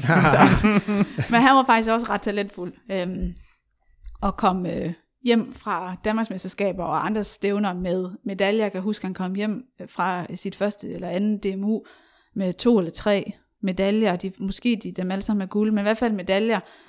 Hvor jeg bare sådan tænkte, altså, hvor nemt kan det lige være? Altså, når man i fodbold skal kæmpe et helt år for måske at vinde øh, øh, en øh, Pondus Cup i Vildbjerg eller et eller andet, hvor sådan, så hele sådan vores medaljeræs øh, blev vældig forskubbet, at han startede til atletik, øh, og der var min sådan... Øh, øh, afgangse, sådan relativt, hvor jeg tænkte, det, det må være sygt nemt at kunne komme hjem med så mange medaljer. så jeg tænkte, der må virkelig være noget potentiale i. Og, Så det var derfor, jeg startede. Jeg tror, jeg var til atletik øh, tre uger senere. Ja, Øhm, fedt. Fordi så gik jeg bare med ham, og han var bare i sådan en sprintgruppe. Øh, fordi at han, jeg havde, det var enten, jeg ved faktisk ikke, hvordan han endte i den, om det var, fordi det lige var dem, der tog imod ham den dag, eller øh, fordi han øh, gerne ville løbe. Men for min eget vedkommende gik jeg jo med, fordi han var der, og så også fordi jeg sagde, at jeg, jeg, jeg kan se, at jeg kan løbe hurtigt på en fodboldbane. Mm. Øh, og så kom jeg sådan set bare ind i Aarhus 1900's seniorgruppe, eller som jeg, det var bare en sprintgruppe, det rummede jo alt. Ja. Øh, så, øhm, så jeg har aldrig prøvet at springe længdespring og højdespring. Nej. Sådan, øh, jeg har engang lavet en enkelt mange kampe, men jeg har aldrig nogensinde sådan trænet det. Øh, jeg føler, at jeg er landet på min rette hylde, Mm. øhm, men, men øh, var jeg mødt op som 13-årig nu, så var jeg jo røget i sådan nogle ungdomsgrupper, hvor man blev tvunget til at prøve en masse forskellige ting. Øhm, men det har jeg aldrig prøvet. Nej. Øh, så jeg røg i den der, der var man ligesom, fik man at vide, at man skulle både, hvis man skulle sprinte, man skulle også prøve hækkeløb. Fordi det havde min daværende træner ligesom lidt sådan forkærlighed for, nok også med sådan øh, viden omkring, at man i Danmark sjældent er beriget af samme genetik som øh, øh, jamaikanere Ja. og visse områder sådan i USA, som, som producerer verdensklasse sprinter, så for at man kan gøre sig gældende, øh, så skal vi helst have et teknisk element, mm. øh, og der, er- det er jo der hækkene de kommer ind. Øh, så, så jeg tror både, at han har en forkærlighed for det, men også velvidende, at det, det er der, vi har den største chance for at kunne gøre os gældende. ja. Øh, og så ret hurtigt kunne han bare se, at jeg, at jeg kunne noget, når de der hække kom på. Øhm, og så er jeg, altså, blev jeg bare hængende, så jeg skiftede træner en gang, jeg tror jeg var 15 eller 16. Øhm, og så har jeg arbejdet med ham resten af min karriere. Okay, så du har haft samme træner, siden du var 15 år? Ja. Hold da op. Ja, okay. Jeg tænker, han har fået rimelig godt kendskab også sådan til, Ja. Til, til dig og dine evner og potentialer og sådan noget, i forhold til sådan at... Ja, Ja, det, Ja. ja. Ja. Vi kender hinanden forholdsvis godt. ja, Ja. ja, der ja, det man. nogle timer sammen. Så det vil sige, det er virkelig sådan, at ret hurtigt kommer ind sådan ligesom og, og kommer til at både centrere omkring øh, sprint og også og hækker og sådan noget.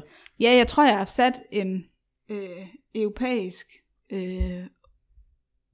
det må nok være en 14-års rekord på 400 hæk. Igen fordi min daværende træner, min første træner, havde sådan, altså en eller anden, alle skulle bare prøve den disciplin, altså jeg tror, han sådan synes, den er smuk, eller altså, jeg ved ikke, øh, der var også virkelig nogen, der var virkelig dårlige. Det var først, når man havde bevist, at man var rigtig dårlig, man måtte få lov til at lade være med at løbe den. øh, så jeg blev selvfølgelig også kastet på den, og jeg tror, at mit, i mit andet forsøg, jamen, satte jeg en, en, en europæisk ungdomsrekord, og sådan, så indikerer det jo, det er jo det fede ved altikken, det er, at man kan bare slå op i historiebøgerne og finde Ja. ud af, om man er god eller dårlig. Ja. Øhm, Altså, der er rimelig godt potentiale der. Ja, så det indikerede jo, okay, der, der er noget at arbejde med, men så altså, har jeg løbet alt fra, fra 100 til 400 meter uden hække. Mm. Øhm, men internationalt har det altid været 400 hæk, for det har været den, hvor jeg har kunne helt klart levere Ja. øh, sådan ekstraordinære resultater, hvor de, de andre var jeg også god til i ungdomsårene, men, men slet ikke på samme måde som, som den kombination af 400 meter med hække. Ja, men altså, hvad er, hvad, hvad, hvad, hvad er, fordi hvis du også, at man kan gå helt ned til de 100 meter hæk, ikke? Altså, er- er der, et, der må også være et eller andet sådan fysisk, der gør, at, at det er lige netop er 400 meter hæk, du synes, at der, eller at du har bevist, at det er der, du, du gør dig gældende. Altså, er der, kan du se sådan en eller anden forskel i forhold til dem, som er helt vildt dygtige på de helt kort? Altså jeg er slet, jeg er slet ikke eksplosiv nok øh, Nej, okay. i forhold til, altså det skal du være, hvis du skal Ja, ja, det er 100 klart, meter og ja. 100 meter hæk, jamen Ja. så skal du jo kunne øh, levere øh, altså ekstrem power i dine skridt, Ja. øh, og jamen, væ- virkelig være eksplosiv. Ja. Øh, og jeg er også eksplosiv, men jeg er ikke lige så eksplosiv på dem, som dem. Nej. Men jeg har den der kombination af at være eksplosiv og udholdende. Ja, Og den der sådan helt specifikke type af udholdenhed, som man har brug for på lige præcis en 400, som jo ikke Ja. ja. er aerob øh, udholdenhed, men Nej. som er anaerob. ja, Øh, og det er der, øh, mit talent har ligget, Ja, i forhold ja. til at kunne, kunne opretholde kvaliteten, nu bliver det lidt nørdet, men sådan fint. opretholde kvaliteten i mit nervesystem Ja. rigtig lang tid, på trods af, at der pumper syre rundt, så har jeg stadigvæk kunne øh, levere øh, ret meget power i, i hver skridt, og Ja. ja. ligesom kunne stadigvæk arbejde med de sådan, tekniske ting, som der er behov for, når du rammer 250 og skal i mål, hvor, hvor dem, som ikke har et talent for at få fjernet affaldsstoffer hurtigt, eller, eller kunne kapere mentalt og fysisk øh, den smerte, mm. jamen der ser man, det falder sådan helt fra hinanden, hvor at, at det, det har min krop øh, og mit sind været, været god til at arbejde med. Ja. Øhm, men, øh, men jeg kan slet ikke, øh, jeg kan slet ikke løbe hurtigt nok på en 100 meter. Nej. Øh, så jeg kan, jeg kan til dels, jeg har nærmet mig, jeg har haft en dansk rekord indendørs på 200 meter, og har været tæt på den udendørs, så der har sådan, der er distancen ved at være, være det langt. Ja. Øh, altså sådan 300 meter øh, passer mig rigtig fint. Ja. Øhm, Ja. Men, øh, så det er jo simpelthen bare muskelfiber sammensætning. ja, ja, jamen, det er det, jo, ja. Og som jeg siger, jeg kunne godt have gjort noget for at påvirke øh, mit nervesystem og min, sådan, min sådan, fiber ja. i den retning, men altså, jeg er også altså, konkurrencepræget, så jeg kunne jo også se, hvor er det, jeg kan vinde, men så kan jeg lige så godt bare træne til Ja, det. selvfølgelig. Ja, ja. Øh, Var det sådan et, et, et nu siger du selv, det er konkurrencepræget. Har du haft sådan et, øh, sådan et, et konkurrence-drive allerede der i ungdomsårene, i forhold til sådan, bare gerne vil være den bedste? Ja, altid. Ja, Ja, ja. Jeg Så tror kan man ikke, næsten jeg, forstå med i forhold til din brors... Øh, Ja, Ja. men når vi er opdraget, sådan min far har det også, ikke at han selv har lavet sport overhovedet, men det har altid været sådan, øh, øh, altså vi, så har vi fået karakterpenge. Altså han har altid haft en tro på, Ja. ja. han er sådan meget liberal, at, øh, sådan, at det her sådan incitament, ja. at det skulle, øh, altså ligger der et eller andet økonomisk, men så skulle det gøre, at man ville arbejde hårdere. Ja, øh, ja. Øh, så altså, jeg har fået penge for, at jeg ikke har hul i tænderne, og, altså, og penge for en eller anden karakter, og den karakter giver 100 kroner, den der giver 500. Altså sådan, vi er ligesom altså, blevet, jeg føler ikke, jeg er blevet paced overhovedet, men vi har, altså, I er blevet guidet i en vis retning. ja, og sådan den der opmundring Mhm. mm-hmm. til hele tiden, og, øh, øh, og vil, vil, vil stræbe for noget mere. Ja. Øhm, så, øh, så ja, og jeg, altså, som sagt spillede jeg fodbold i mange år, og det, i de der sådan, uh, ungdoms, jeg, der havde nogle år, hvor jeg både lavede atletik og spillede fodbold, og det er jo sådan lige de år, hvor der sker sådan meget, i hvert fald i sådan nogle pigegrupper, øh, både sådan, øh, sådan ren øh, pubertetsmæssigt, men også sådan øh, øh, mentalt, der er måske flere piger, som ikke tænder helt så meget på konkurrenceelementet, øh, så det bliver meget splittet, og der, der tror jeg egentlig ikke, jeg var sådan super sjov at være på hold med, når, Ej, så når man var der, en af dem, som faktisk bare sådan kom, fordi Nå, nå, det, det gjorde man, og, Ja. og det er da meget hyggeligt, og, Ja. men, men man på en grund var lidt ligeglad. Man gad Ja. sgu ikke løbe Nej. så langt for den bold, hvor sådan, det havde jeg lidt svært ved. Så, så jeg fandt mig en individuel sport. Ja, men jeg skulle lige sige, en jeg tænker også, der er lidt forskel netop på det mindset, man har som, som holdspiller på et fodboldhold, hvor man måske sige, at, at ambitionerne kan være svingende hos de forskellige deltagere, og så til at, at, at dyrke en, en sportsgren, hvor at, at der i sidste ende kun er en til at få de øh, 400 meter rundt på, på atletikbanen, og det er jo dig selv. Ja, så jeg skulle i hvert fald, man kan sige, jeg skulle i hvert fald have været på et andet fodboldhold, end jeg var. Jeg skulle have Ja. søgt ind i noget lidt mere øh, elitært, og det var ikke, altså jeg var bare sådan en helt almindelig forening. Ja. Øh, Er der sådan et eller andet tidspunkt i løbet af, af, af de her ungdomsår, hvor du sådan egentlig finder ud af, at øh, det her med at løbe øh, at dyrke atletik, og i særdeleshed at løbe, øh, løbe 400 meter hæk, måske kan blive mere en bare noget sport, man dyrker, og har et drive omkring, men faktisk, at der kan være noget, ikke nødvendigt, som man sådan tænker, at man begynder at, at sådan drømme om OL-medalje, men bare sådan tænker, at det kunne være noget, man, der kunne komme noget mere alvor ind i. Jamen, det var der egentlig nærmest allerede fra første stævne, fordi at jeg øh, leverede så gode resultater øh, i forhold til min aldersgruppe. Øh, min allerførste konkurrence, tror jeg, var i Sæby. Jeg løb en 200 meter, der tror jeg, jeg satte en dansk rekord. Ja, okay. Så sådan, Ja. øh, Så er scenen jo ligesom sagt, kan man ja, sige. Ja. hvor jeg bare sådan, nå, altså igen, jeg havde ikke noget forhold til det, men, Mm. mm. men da min træner så øh, resultatlisten, var sådan, var, er, var det dig, der løb det der? Mm. Og sådan, ja, jamen, det var det fint nok. Og, Ja. Øhm, så, øh, og han var egentlig også, øh, han, han var, mm, han var med til at fremme det der, i forhold til at, at, at sådan, at øh, pushe medierne, og sådan øh, puste det ekstra op, øh, kan jeg jo se her efterfølgende. Øhm, så jeg har jo været ekstrem medievand, fra jeg var, altså fra jeg nærmest løb mit første stævne, fordi at, at der blev sat nogle, nogle sådan uh, tillægsord og sådan, altså på mig, øhm, som jo var voldsomme, Mm. øh, og øh, så, så jeg har sådan en følelse af, at jeg altid har haft medierne i røven, og Ja. altid blevet fortalt, at jeg var helt unikt talent, og øh, det kunne blive kæmpestort, og, øh, og sådan noget øh, kan medier jo godt lide, altså sådan, så de, Helt sikkert. det blev jo fodret, det der, så jeg har egentlig skulle forholde mig til det meget, meget tidligt, så derfor mindes jeg også, at sådan noget som, som OL og øh, drømmer du om medalje, altså alle de der klassiske dumme øh, sportsjournalistiske spørgsmål, som er helt hul i hovedet at stille unge, øh, men altså, dem, dem har jeg jo også fået, så derfor er det ikke sådan et tidspunkt, hvor jeg kan sige, at der var 17 begyndte det sådan, altså det, det har været helt fra start. Selvfølgelig har jeg godt ja. ja. vidst, at der går en årrække, Mhm. mm-hmm. inden det er realistisk, men, men det har egentlig altid ligget i kortene, at det handlede bare om, at nu skulle, nu skulle årene gå. Mm. Altså for jeg blev gammel nok til, at jeg var der i min Ja. ja. udvikling, hvor at, øh, jeg så ville ramme det. Ja. Fordi man også ligesom kunne se, og det tænker jeg også, at hvis man til første stævne allerede sætter, sætter ungdomsrekord på 200 meter, så man ligesom kan begynde at se, okay, der rent faktisk er noget, noget potentiale allerede så tidligt, at så bliver det måske også ret logisk hurtigt at begynde sådan at, at, at tænke, tænke langsigtet. Du siger selv der med, at man egentlig bare giver, eller du, og måske også øh, de trænere, der har været omkring, der gik og ventede på, at du blev gammel nok til for eksempel at kunne Ja. konkurrere på seniorniveau. Ja. Tænker du, man havde grebet den anderledes hen i dag? Altså i forhold til næsten at kaste for løverne på en eller anden måde, i forhold til det med medierne, og få blæst en eller anden hype op omkring dig. Øh, altså hvor man kan sige, det kan jo for måske i hvert fald nogen på 14, 15, 16 år være sådan lidt en voldsom omgang. Jamen, det var det helt sikkert også. Ja. Øh, Jeg synes jo også, det var fedt, fordi jeg også godt kunne lide opmærksomheden, og det Ja, ja, der med at få lov til at vise sig, og man er unik og bla Mm. bla. Men jeg kan også godt se efterfølgende, jeg havde også sådan, ligesom sådan et, et, et crash øh, mentalt sådan i, i start 20'erne, øh, Ja. fordi det jo netop ikke altid bare går, som man, man drømmer om. Jeg havde virkelig nogle hårde år, sådan skadesblade og det der sådan, Mm. øh, øh, i forhold til, at, og, at det begyndte lige, at jeg ikke kunne leve op til hele den fortælling, der var skabt i de øh, foregående 7-8 år. Ja, det er et enormt pres jo.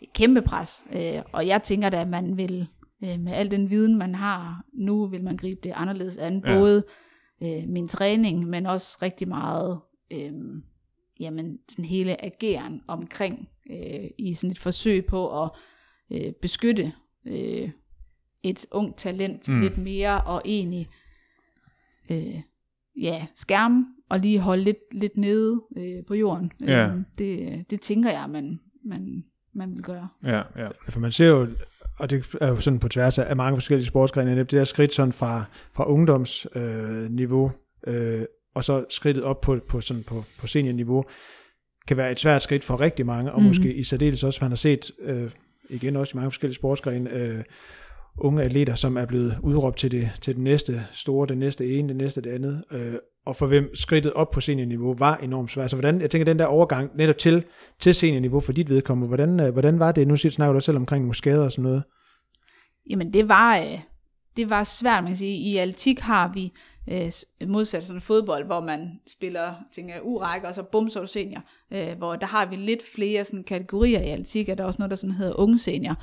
Øh, men øh, altså jeg var jo helt klart bedst i min ungdomsår. Øh, og så da jeg blev en, øh, en 18-19 år, tror jeg, øh, jamen der var det bare, altså, ekstremt skadespladet. Mm. Øh, og det kan jeg jo se nu her, hvor jeg stoppede, og ligesom kan kigge tilbage og sådan evaluere med min træning. Altså jeg kan, vi, har, vi har trænet alt for meget, og, og mm. for forkert. Øh, så det har jo selvfølgelig været en medvirkende faktor til, at det bare sådan aldrig rigtig gik, fordi det hele tiden var stolpe ud.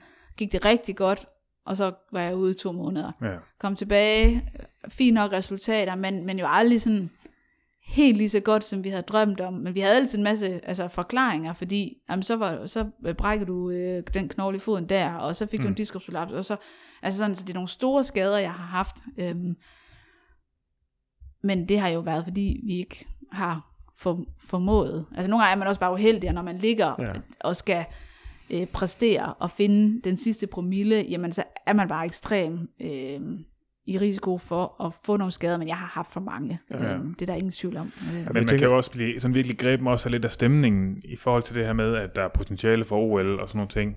Altså hvor man sådan, som det, det er jo på en eller anden måde også lidt, det er jo nemt at sidde her nu og så sige, at vi skulle ikke have trænet så meget, men det er det der, når man sådan tænker, okay, der er faktisk virkelig potentiale for, at vi kan komme til OL, og det kan ende med medaljer, og det kan ende med alverdens ting så kan det også være sådan virkelig svært, og sådan ligesom, okay, vi skal lige bakke lidt af på den. Altså det sværeste, det er jo at skære ned. Ja. Altså det er, det er jo altid nemmere bare at putte på. Ja. Altså fordi man kan se, hvor er det, du ikke er god nok. Når du bliver ved med at få skader der, der, der, og så er der nogle fysioterapeuter, der siger, ah, men det er også fordi, at så er du ikke stærk nok i en eller anden dum øh, ballemuskel. Eller sådan. Altså, ja. Nå, men så lægger vi en træning ind, med, øh, hvor du laver øh, skadesforbyggende, hvor du øh, går i sand for at styrke din fodled, og du gør dit. Mm. Altså, men altså, så, så det endte op i, jeg tror op til øh, OL i, i 12, hvor jeg har været, hvor jeg har været 25-ish. Øhm, altså der mindes jeg, at jeg var oppe og træne nogle gange 12 gange om ugen.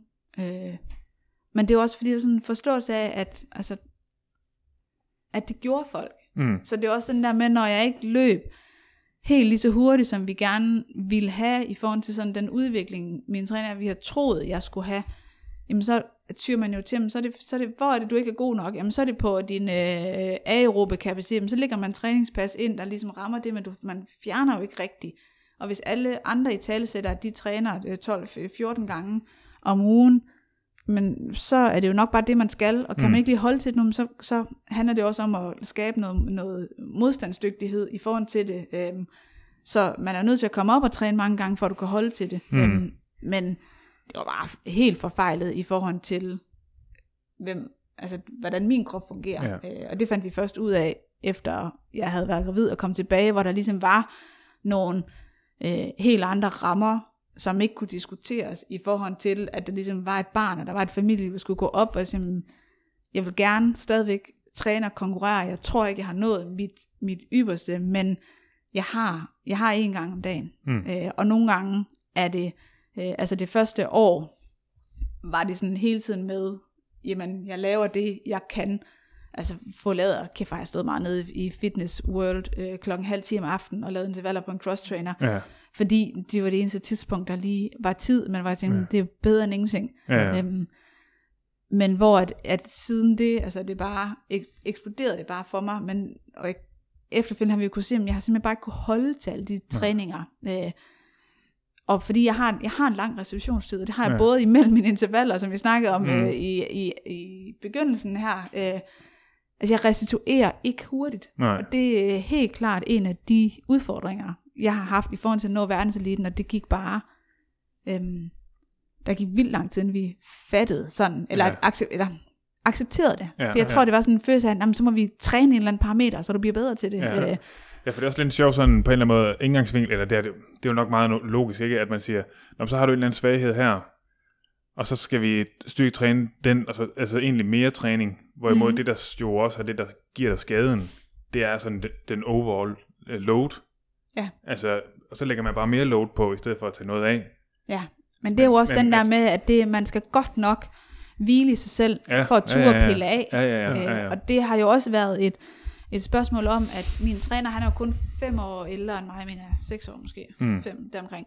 Så han var jo også helt grøn, da vi ja, startede. Ja. Og han, da han overtog mig, havde han aldrig sådan rigtig trænet nogen andet end sådan nogen hjemme i Holstebro, og han trænede ja. lidt. Han trænede sig faktisk min nuværende mand i sådan en, hvor de havde sådan en, en ej, jeg vil ikke kalde det en hyggegruppe, men, men han havde aldrig nogensinde trænet nogen på højt niveau, Nej. og han var jo ikke han var jo kun 21 eller 20 eller sådan et eller andet, da han øh, overtog Ja. øh, mig. Øh, Så jeg har gjort nogle erfaringer sammen i virkeligheden. jamen det har vi nemlig, ja. og, og, og man kan sige, jeg startede med ham, fordi der ikke var andre. Ja. Jeg brød med min træner, min første træner, fordi det gik ikke. Øh, det, det var for konfliktfyldt, og, øh, og det, det, det, det gik bare ikke. Øhm, og så var der ikke. Altså, jeg bor, øh, jeg voksede op i Aarhus, min forældre, ligesom jeg boede hjemme, og jeg var sådan, Mm. men godt, men det er jo her, jeg er. Mm. Hvad er der af, af træner emner? Nå, men der er ham derovre. Nå, ja, Ja. Nå, men så prøver vi. Altså, så Team Danmark tog jo også en chance, og Dansk Atletikforbund, hvor de sådan, så vi har jo lært tingene sammen. Mm. Så han er jo blevet en rigtig dygtig træner øh, ved at træne mig. Ja. Øh, og vi har lavet sindssygt, sindssygt mange fejl. Altså det, det, der, det der er ingen tvivl om. Altså, hvis vi skulle starte forfra, så ville vi gøre det på en helt anden måde. Ja. Med al den viden, han har. Altså hold op, hvor har jeg været igennem mange træningsregimer, og hvor man tror, at det er det rigtige. Så, så alt det, jeg har været udsat for, har jo også været øhm, øh, hans usikkerhed. Ja. Og der er i hvert fald ikke nogen, der skulle komme og sige, at vi ikke træner hårdt nok. Nej, nej. Altså det har lidt også været med den på, fordi han er også en karakter, hvor man, altså vi træner hårdt, nu Mm. taler jeg så i nutid, men for mig, jeg trænede, men, men træningsgruppen træner hårdt Ja. under ham. Mm.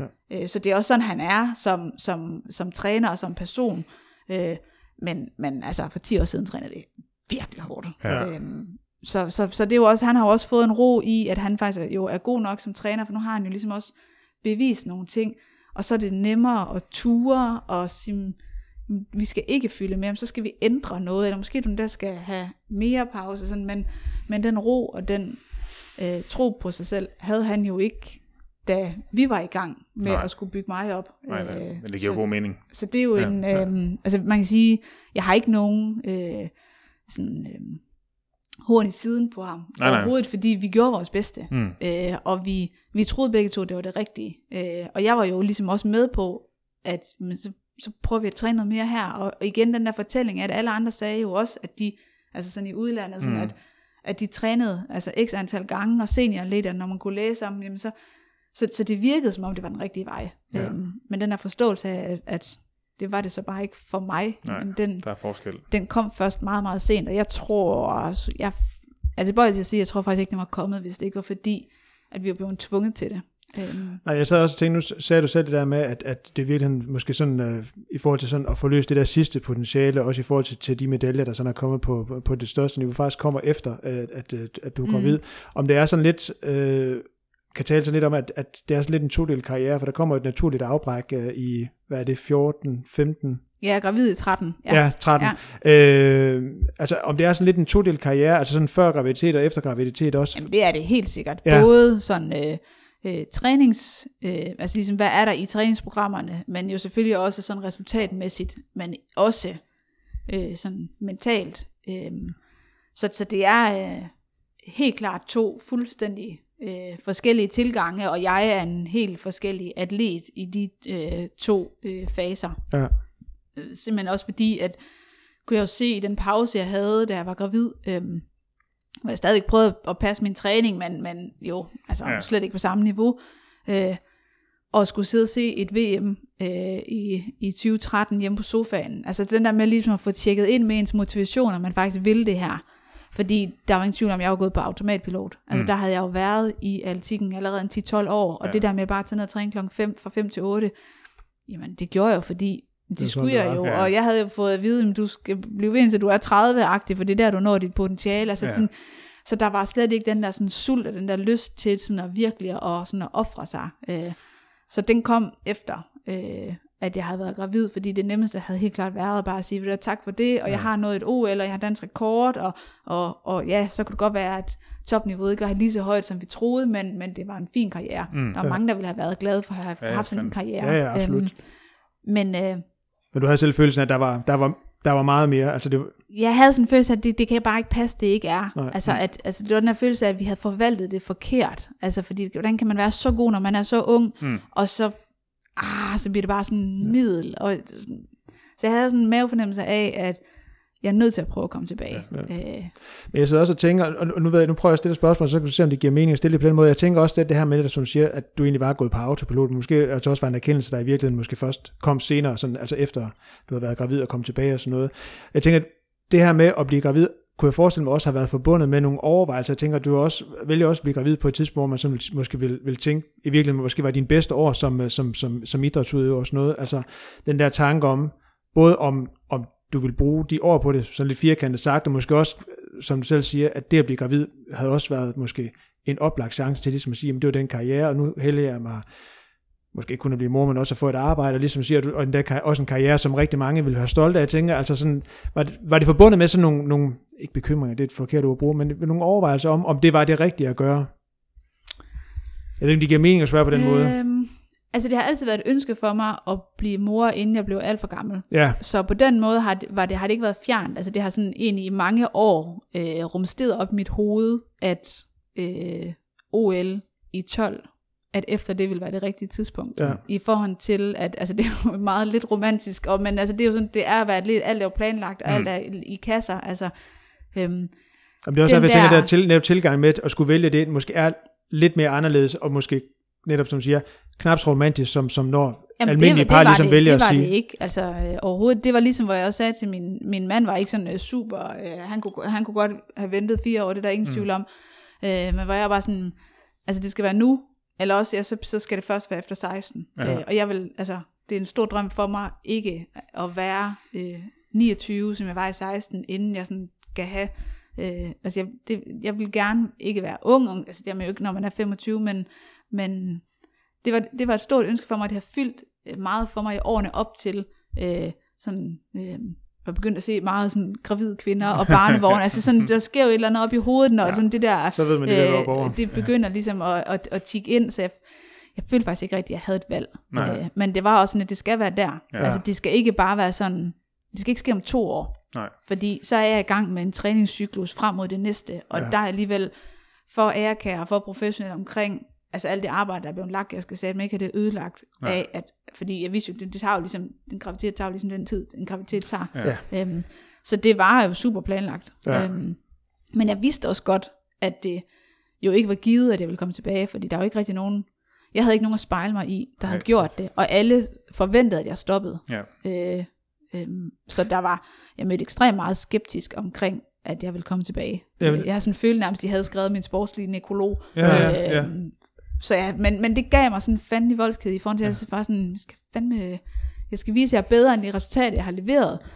Men egentlig, jeg skal, jeg skal vise jer, at jeg godt kan, I kan komme tilbage. I skal ikke dømme mig ude. Altså, Nej. der, så kommer sådan en feminist op i mig, hvor Ja, jeg var sådan, fedt. det kan satme ikke passe, Nej, det her, nej. den her mandeverden. Ja. Øhm, Ej, du foregriber i virkeligheden så lidt mit næste spørgsmål, for man kan sige, havde nu altså været en, en mandlig idrætsudøver øh, på 25 år, der havde der var valgt at blive far, så er der jo ikke nogen, der, altså, så havde det jo ikke for det første ikke betydet en afbræk i familien, og der er jo ikke sådan nogen, der overhovedet har tænkt tanken om, at nu skulle han til at drosle ned, og måske kun Ja. lige deltage i, i, i fire i stedet for otte Diamond League-stævner, fordi han også skulle være med familien. Altså, der havde de jo kunne fortsætte på fuldstændig samme måde. Mm.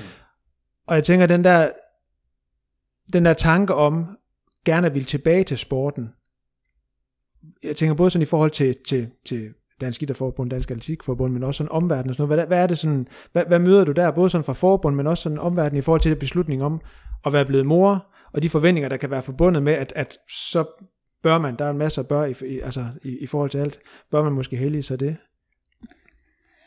Altså, jeg har mødt meget skeptisk, skepsis. Øhm, men, men det var sådan mere, at folk ikke, altså ikke troede på, at det kunne lade sig gøre. Men det var ligesom sådan en følelse af, altså jeg tror, fordi folk ikke har set det, ja. kunne lade sig gøre før. Altså, fordi derfor så lavede man ligesom sig en karriere, og så fik man børn, og så stoppede man, og så mm. var det sådan, det var.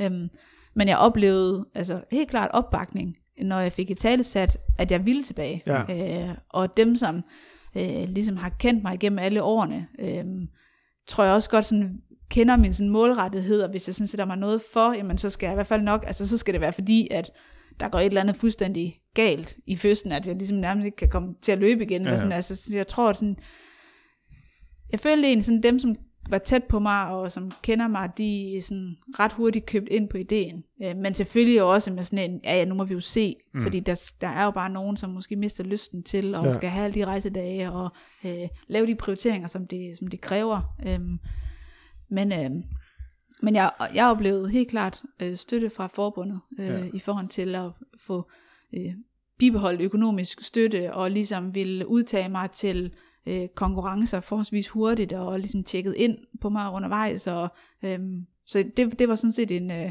en rigtig fin øh, oplevelse.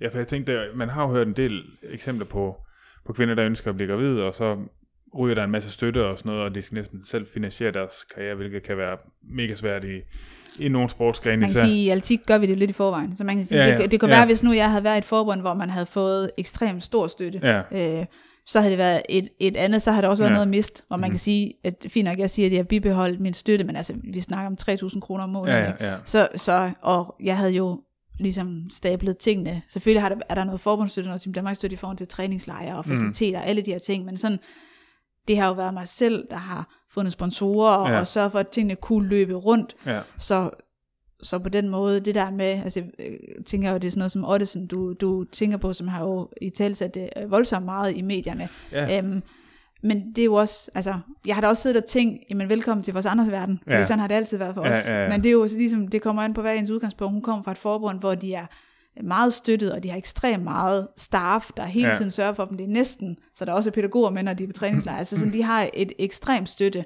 øh, apparat. ja. Og det har vi ligesom ikke været vant til i altik. Nej. Så, så øh, hvad skal vi sige, sådan, øh, faldet fra tænderne har ikke været så langt. Nej, altså nej, sådan, nej, nej. Øh, Men der er jo noget virkelig fint i også, altså det der med sådan, som vi også snakkede om før, hvis man havde været mandlig, en mandlig sportsudøver, der var i, samme sport som dig, altså så havde man jo ikke oplevet noget spørgsmålstegn ved det her med, om man skulle fortsætte og så videre, og der har heller ikke måske været nogen spørgsmål fra forbund eller sponsorer, men at du faktisk, at, at du faktisk sagtens kunne øh, opretholde et, god forhold til, eller et godt forhold til forbund og til sponsorer og sådan nogle ting i, i den periode.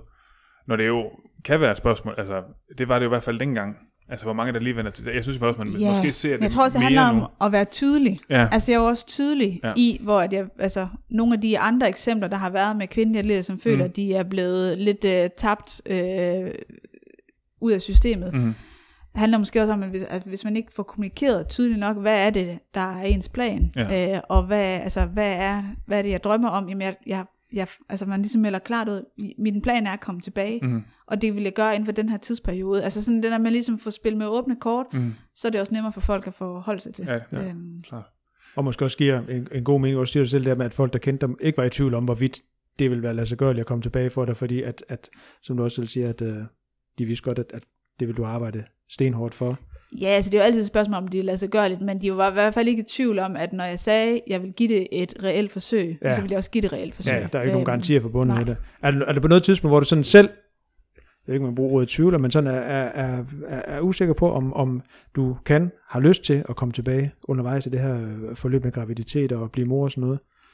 Jeg havde en periode, hvor jeg var i tvivl, om jeg kunne, øh, men det handlede om, at jeg, jeg, kom, jeg havde svært ved at komme tilbage til at løbe, øh, simpelthen fordi min blære øh, og bækkenbund, det viser sig at være en eller anden nerve, der var blevet beskadiget øh, under fødslen, så man bare ikke rigtig ville samarbejde. Man kan sige, det er jo sådan lidt et, et tabu, men jeg havde faktisk mange år, hvor jeg ligesom, lige snart jeg blev træt, når jeg løb, så tissede jeg bukserne. Ja.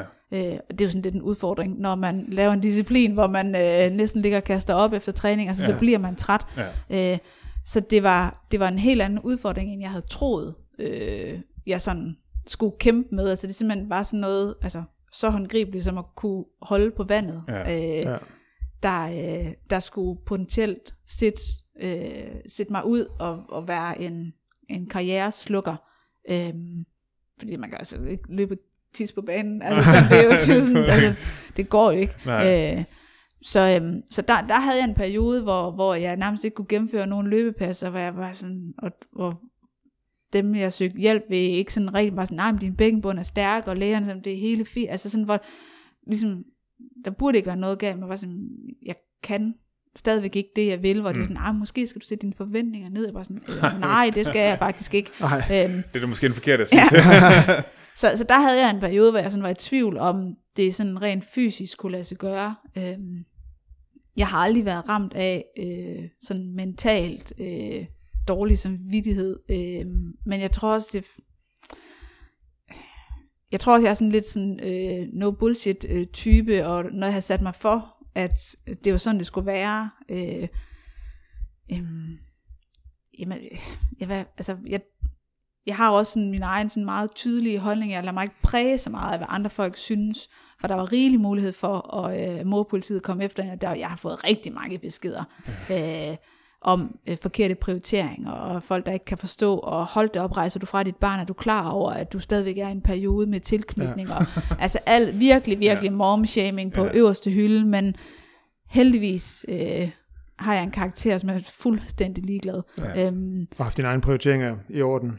Ja, og Og bare hvad- sådan, altså haft en, en tro på, at, altså, at vi er to om det her. Altså, jeg Ja, ja, ja. har jo, altså, der er jo en far Ja, i, det, er i ikke det fordi, her, ikke? det er ikke fordi barnet bare ligger for sig selv. Nej, nej, altså det, han ligger ikke fem timer over i hjørnet, mens jeg træner, og Nej. nej, bare græder og, Nej. og skider sig selv op ad ryggen. Altså det er jo ikke, øh, altså sådan, så, så, så det har mere prikket til den her sådan fandme voldsked i forhold til, at jeg synes simpelthen, jamen sådan den der kvinde var bare sådan, det kan simpelthen ikke passe, at det er sådan Nej. noget der, vi skal Nej, diskutere. stadigvæk. Øh, hold, hold op med det. Ja, Øh, ja. Har det været, altså man kan sige, sådan en, en atletiksæson, tænker jeg, adskiller sig måske også sådan ret meget faktisk fra, hvis man spiller håndbold eller fodbold, eller den er i virkeligheden sådan ret komprimeret, altså sådan Mhm. hen over foråret og sommeren, altså der er sådan, og du tænker sådan for dit vedkommende også, der sådan primært har været ude og, og, og sådan på konkurrenceplan, sådan internationalt, altså med Diamond League, jeg kan ikke huske, om der er 8, 10, hvor mange er det? Er også Jamen, jeg har ekstremt mange rejsedage. Altså, Ja, det det men- er jo udfordrende. Ja, men har det været, har det, har, ja, det er også det, jeg tænker, der er rigtig mange rejser der, der med, og det, det ligger jo, Diamond League ligger jo sådan i hele verden, altså, Mm. Men har det været en fordel, det her med, når trods alt har været mange rejser, at de også har været, kan man sige, komprimeret over sådan, trods alt en relativt kort periode, af kort periode, man sikkert, ja, Jamen det, det øh, øh, der er jo fordele og ulemper ved, ved alle strukturer, øh, og jeg har jo aldrig prøvet at være i en fodbold- eller håndboldstruktur, men øh, jeg har tit øh, tænkt, at det måtte være svært, netop at hele tiden at, øh, altså det der med at have to kampe om ugen mm. hele året, Ja. øh, og, øh, og ikke bare lige selv kunne bestemme sine træningstider, øh, Mm. fordi det, det har jeg jo kun sådan inden for rimelighedens grænser. Øh, så, øh, så jeg har jo været vant til det, og ja, der har været rigtig mange rejsedage, men jeg har, øh, nu er min mand så også inden for, for atletikken selv, og har selv været øh, atlet, og øh, en, øh, er nu træner, har været det i mange år, så han, øh, han kender jo gamet, øh, og kender kalenderen og strukturen. Øhm, så på den måde tror jeg, det havde anderledes, hvis nu jeg havde øh, fundet en partner, som øh, slet ikke kom fra sportens Mm. verden, som måske vil øh, mangle den der forståelse af, hvad er det, der er behov for.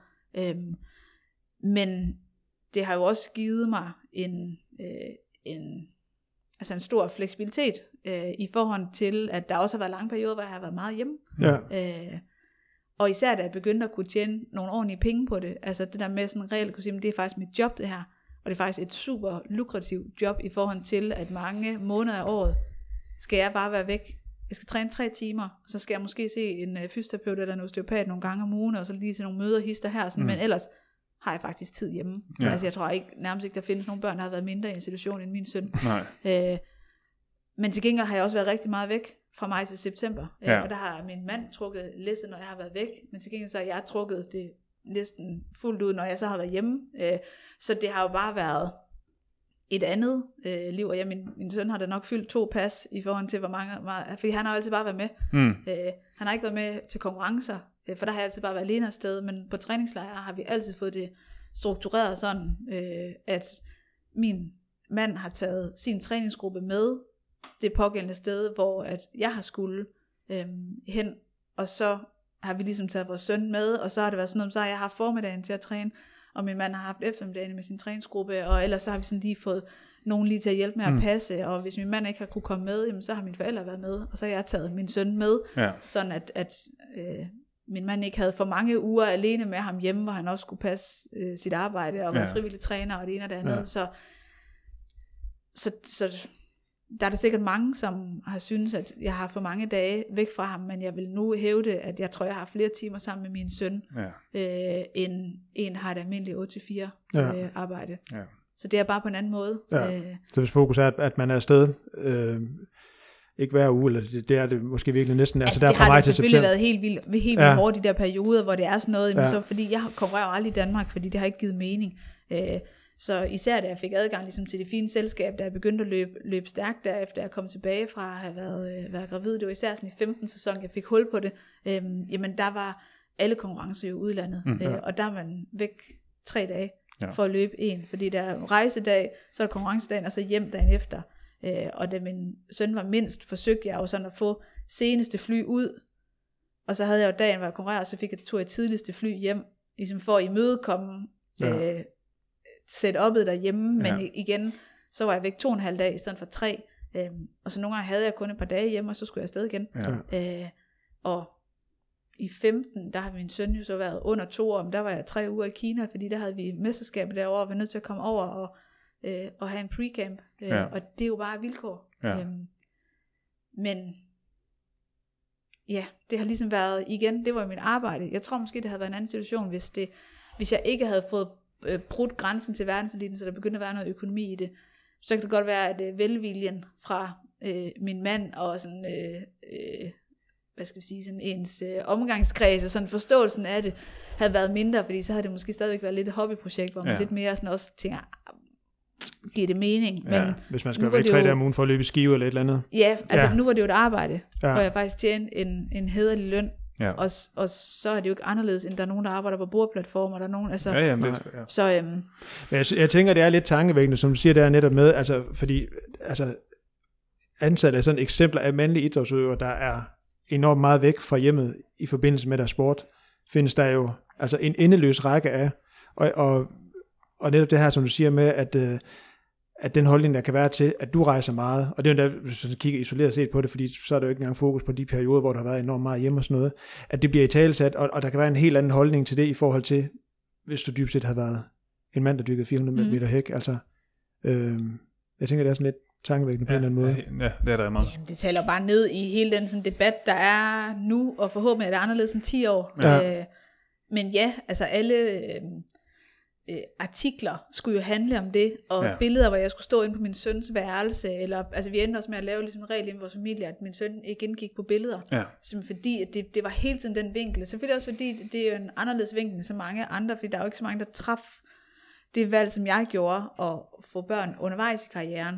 Øhm, så selvfølgelig jagter journalisterne jo også det, der er den lidt specielle historie, men, men det blev simpelthen, øh, altså det var, det var kun det, det nærmest det handlede om. Ja. Øh, og, øh, og det kan jeg da sådan lidt høre på, hvis man hører podcast med erhvervskvinder, og sådan, altså, hvor, hvor de, hvor, altså, der er sgu ikke meget, der ændrer sig. Altså det, Nej. det synes jeg, jeg hørte ind i, i går eller foregårs, med, altså hvor, hvor som eksempel, når hun fik taget billeder til øh, nogle sådan portrætter omkring dem, så var det tit, øh, ja, øh, med en telefon i hånden, hvor man kunne se, øh, barnet havde skrevet, eller hun havde skrevet en besked, hvor der stod, Ja. jeg kommer lige, jeg kommer øh, sent hjem fra mødet, trækker ud, altså sådan hele tiden den der øh, vinkel på, at man, man, man tapper ud af sit familieliv, ja.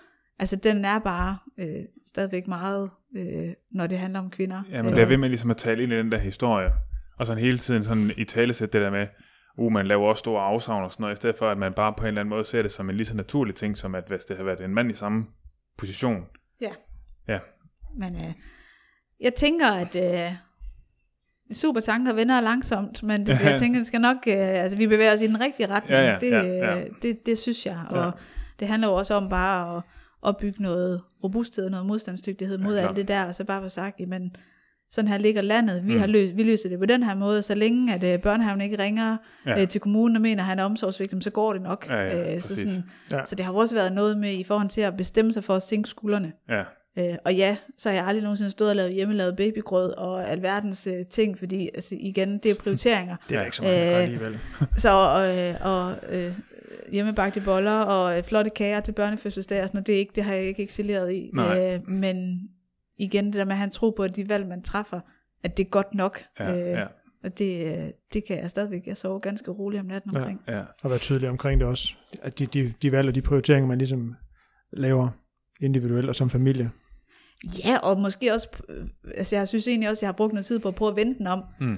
og sige, at, øh, at jeg sådan set øh, tænker, at det er, er ret godt. Altså det sådan set også har en værdi ind i familielivet, og for min søn, at han kan se, nu er han nu så godt nok altså en, en dreng, der vokser op og bliver en mand, så måske Mm. han ikke, men hvis vi har haft en pige, det der med at vise, at en mor er også en, der kan jagte sine ja. drømme, og at det, det koster ting at vælge at gå efter noget, så er der fravalg. Mm. Øh, og at det tror jeg, det håber jeg jo har givet ham øh, en, en masse øh, tro på sig selv i forhold til at, at, gå, øh, gå efter noget, og, og Ja. givet ham et, et indblik i øh, det her, at, at ture satse, ja. og at nogle gange så fejler man big time. Han har også været med nogle gange, hvor det er gået helt skævt, Ja. øhm, og så har han jo også været med på sidelinjen, når det er gået rigtig godt. Ja. Øhm, så, så det synes jeg sådan set også er en vigtig øh, læring, Ja. ja. at, at, at få, få proppet ind i børn, det der med, at mor er altså ikke en, der bare altid er hjemme. Nej. Altså det, det,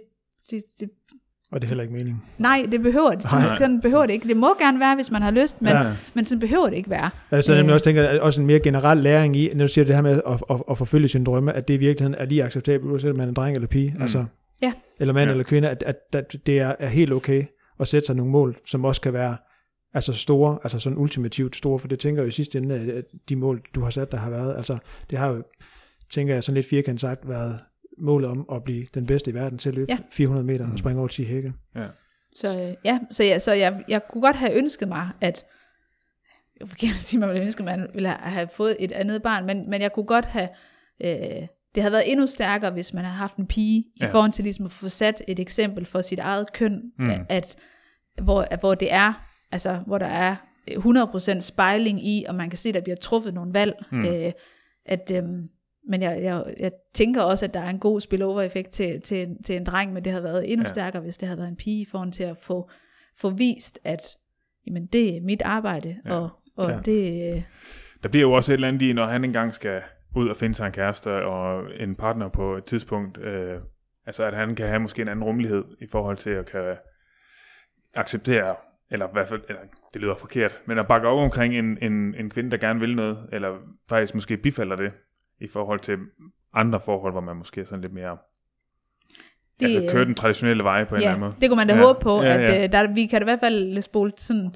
det der med at kunne have en samtale om, Ja. ja. jamen dengang du var lille, der traf jeg de her beslut, Mhm. mm-hmm. altså sådan, så, så den samtale vil jo altid være, ja. være gyldig. Jeg er ikke sikker på, at han kan, jo Nej, kan huske, hvad han har, øh, hvordan hans øh, barndom har været, øh, når, Nej. altså, på den front, men øh, jeg kan da høre på ham, at han øh, ikke føler, at han er ladt i stikken, når jeg sådan har sådan spurgt ind til det. Ja. Øh, Fordi han mindes jo bare, at de perioder, hvor han har været alene med sin far, jamen har de jo lavet traditioner med, at hver gang han blev hentet i vuggestue eller børnehave, var det ned at få, øh, få is, og min mand fik, fik kaffe, ja. og nu her, når jeg har været væk, mens han har gået i skole, jamen når jeg ikke er hjemme, jamen så får han lov til at få penge med at købe, fordi min mand ja. gider ikke lave madpakker. så, så den der med, ligesom det bliver bare vendt til noget positivt, Ja, så er der ja. lidt flere pizzaer og, Ja. og burger, ikke? fordi Ja. det er sådan, hverdagen, hverdagen kan hænge sammen. Ja. Det kan være, han næsten havde håbet, at du havde Ja, fortsat ja. karrieren lidt. Ej, skal du slet ikke ud og rejse noget mere? Ja, men Hvad med har- Paris 2024? Ja. Men, men man hører jo sådan om, øh, om kvinder efter fødsler, at de får sådan en øh, mom-effekt. Er det noget, du... Altså nu, nu er det jo også, som, som Thomas han også talte det der med, at det var for, for alvor, der, der kom virkelig store resultater. Jeg ved, der er selvfølgelig også noget i forhold til det, vi talte om tidligere med, at, at du blev nødt til at skære din træning lidt ind til benet, og det måske i virkeligheden var mere på et niveau, hvor du kunne holde til det rent fysisk.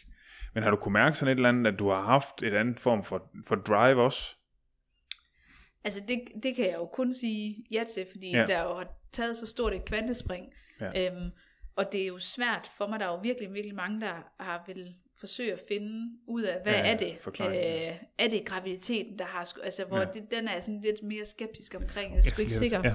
på, at det sådan er præcisionsoptimerende Nej. øh, at være gravid på den måde. Øhm, men for mig var det helt klart det mentale. Ja. Eller det har, altså det er, det er det, men, altså det der med at blive sat på sidelinjen, og det er faktisk er selvvalgt. Mm. Øh, det var ikke en skade, der gjorde, at jeg var ude et år. Det var et valg, jeg havde truffet. Øh, at få mærket efter, at det her faktisk en livsstil, jeg er glad for? Er det, altså, er det noget, jeg vil blive ved med?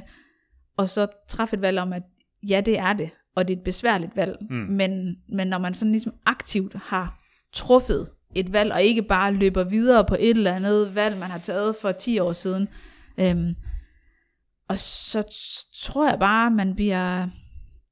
Jamen, jeg blev, øh, jeg blev benhård til at fokusere. Mm.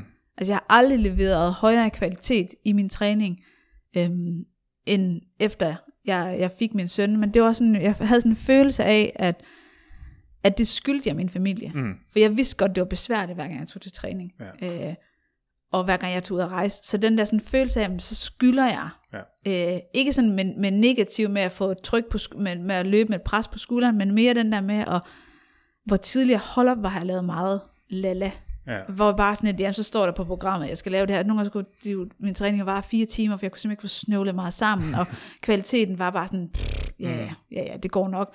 Hvor sådan, det blev noget helt andet, det blev et aktivt valg, at når jeg tog til træning, så tager jeg faktisk to timer ud af familiekalenderen, hvor jeg, jeg kunne have siddet med min søn, han, vi, vi kunne have lavet noget andet, men jeg har Ja. vælger at tage ud og lave det her. Ja. Øh, så jeg har, altså det var, det var også det, hvor jeg sagde til, det er to fuldstændig forskellige atleter, Ja, ja. Øh, og jeg ville ønske, at jeg havde været opmærksom på, at jeg ikke var der i årene øh, op til OL i London, altså op til, at jeg sådan mentalt, altså jeg troede jo, jeg trænede så godt, som Ja, ja. jeg kunne, men det opdagede jeg bagefter, at det, det gjorde jeg, altså det var totalt på autopilot, og Ja. det handlede om at komme så let om det som muligt. Altså hvis min træner har sagt, løb på den her tid, selvom jeg havde en følelse, at jeg kan godt løbe på dem, så løb jeg bare på den tid, så lige så godt, så bliver det sådan mindre hårdt, og så er det til at have med at gøre. Ja, ja, Øh, hvor det var sådan en helt anden offervillighed, ja. øhm, da jeg kom retur. Og det, jeg tror, det er den der dedikation, øh, fordi man tager et valg, som faktisk,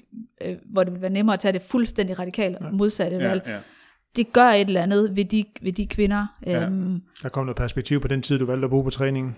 Ja, Ja. Og, og også hele den der sådan øh, øh, rammesætning af, hvem man er som, som menneske, men også sådan ens resultater. Jeg oplevede i hvert fald, at jeg var ekstrem øh, god til at hele tiden sætte tingene i perspektiv i forhold til, at når man ramte skadesperioder eller dårlige træninger eller det ene og det andet, så havde det tendens til, og det kan jeg også se nu ved mange unge atleter, altså det hænger ved, mm. man analyserer hele tiden, hvad gik det galt, ej, men- og så i mandags, og nu, og, ej, men hvad med i dag, og, og sådan, det, altså, man slipper det ikke mentalt, hvor at, øh, når man, og det gælder sikkert måske både for mænd og kvinder, men det gælder i hvert fald for kvinder, som måske stadigvæk er dem, som sådan øh, øh, driver sådan den daglige business i forhold til sådan øh, planlægning og madpakker mm. og indkøb og sådan, altså sådan tror jeg det er i, i mange familier, altså hvor at, ligesom når jeg satte mig op på cyklen efter en træning, jamen så er det sådan, godt, de her, det var gode ting, de her ting, det var dårlige, og når jeg så cyklede op, så begyndte jeg at planlægge, hvad skal forresten skal jeg til aftensmad, mm. og i morgen har vi løbsteg i forhold til madpakken, og sådan, altså det var sådan, ja.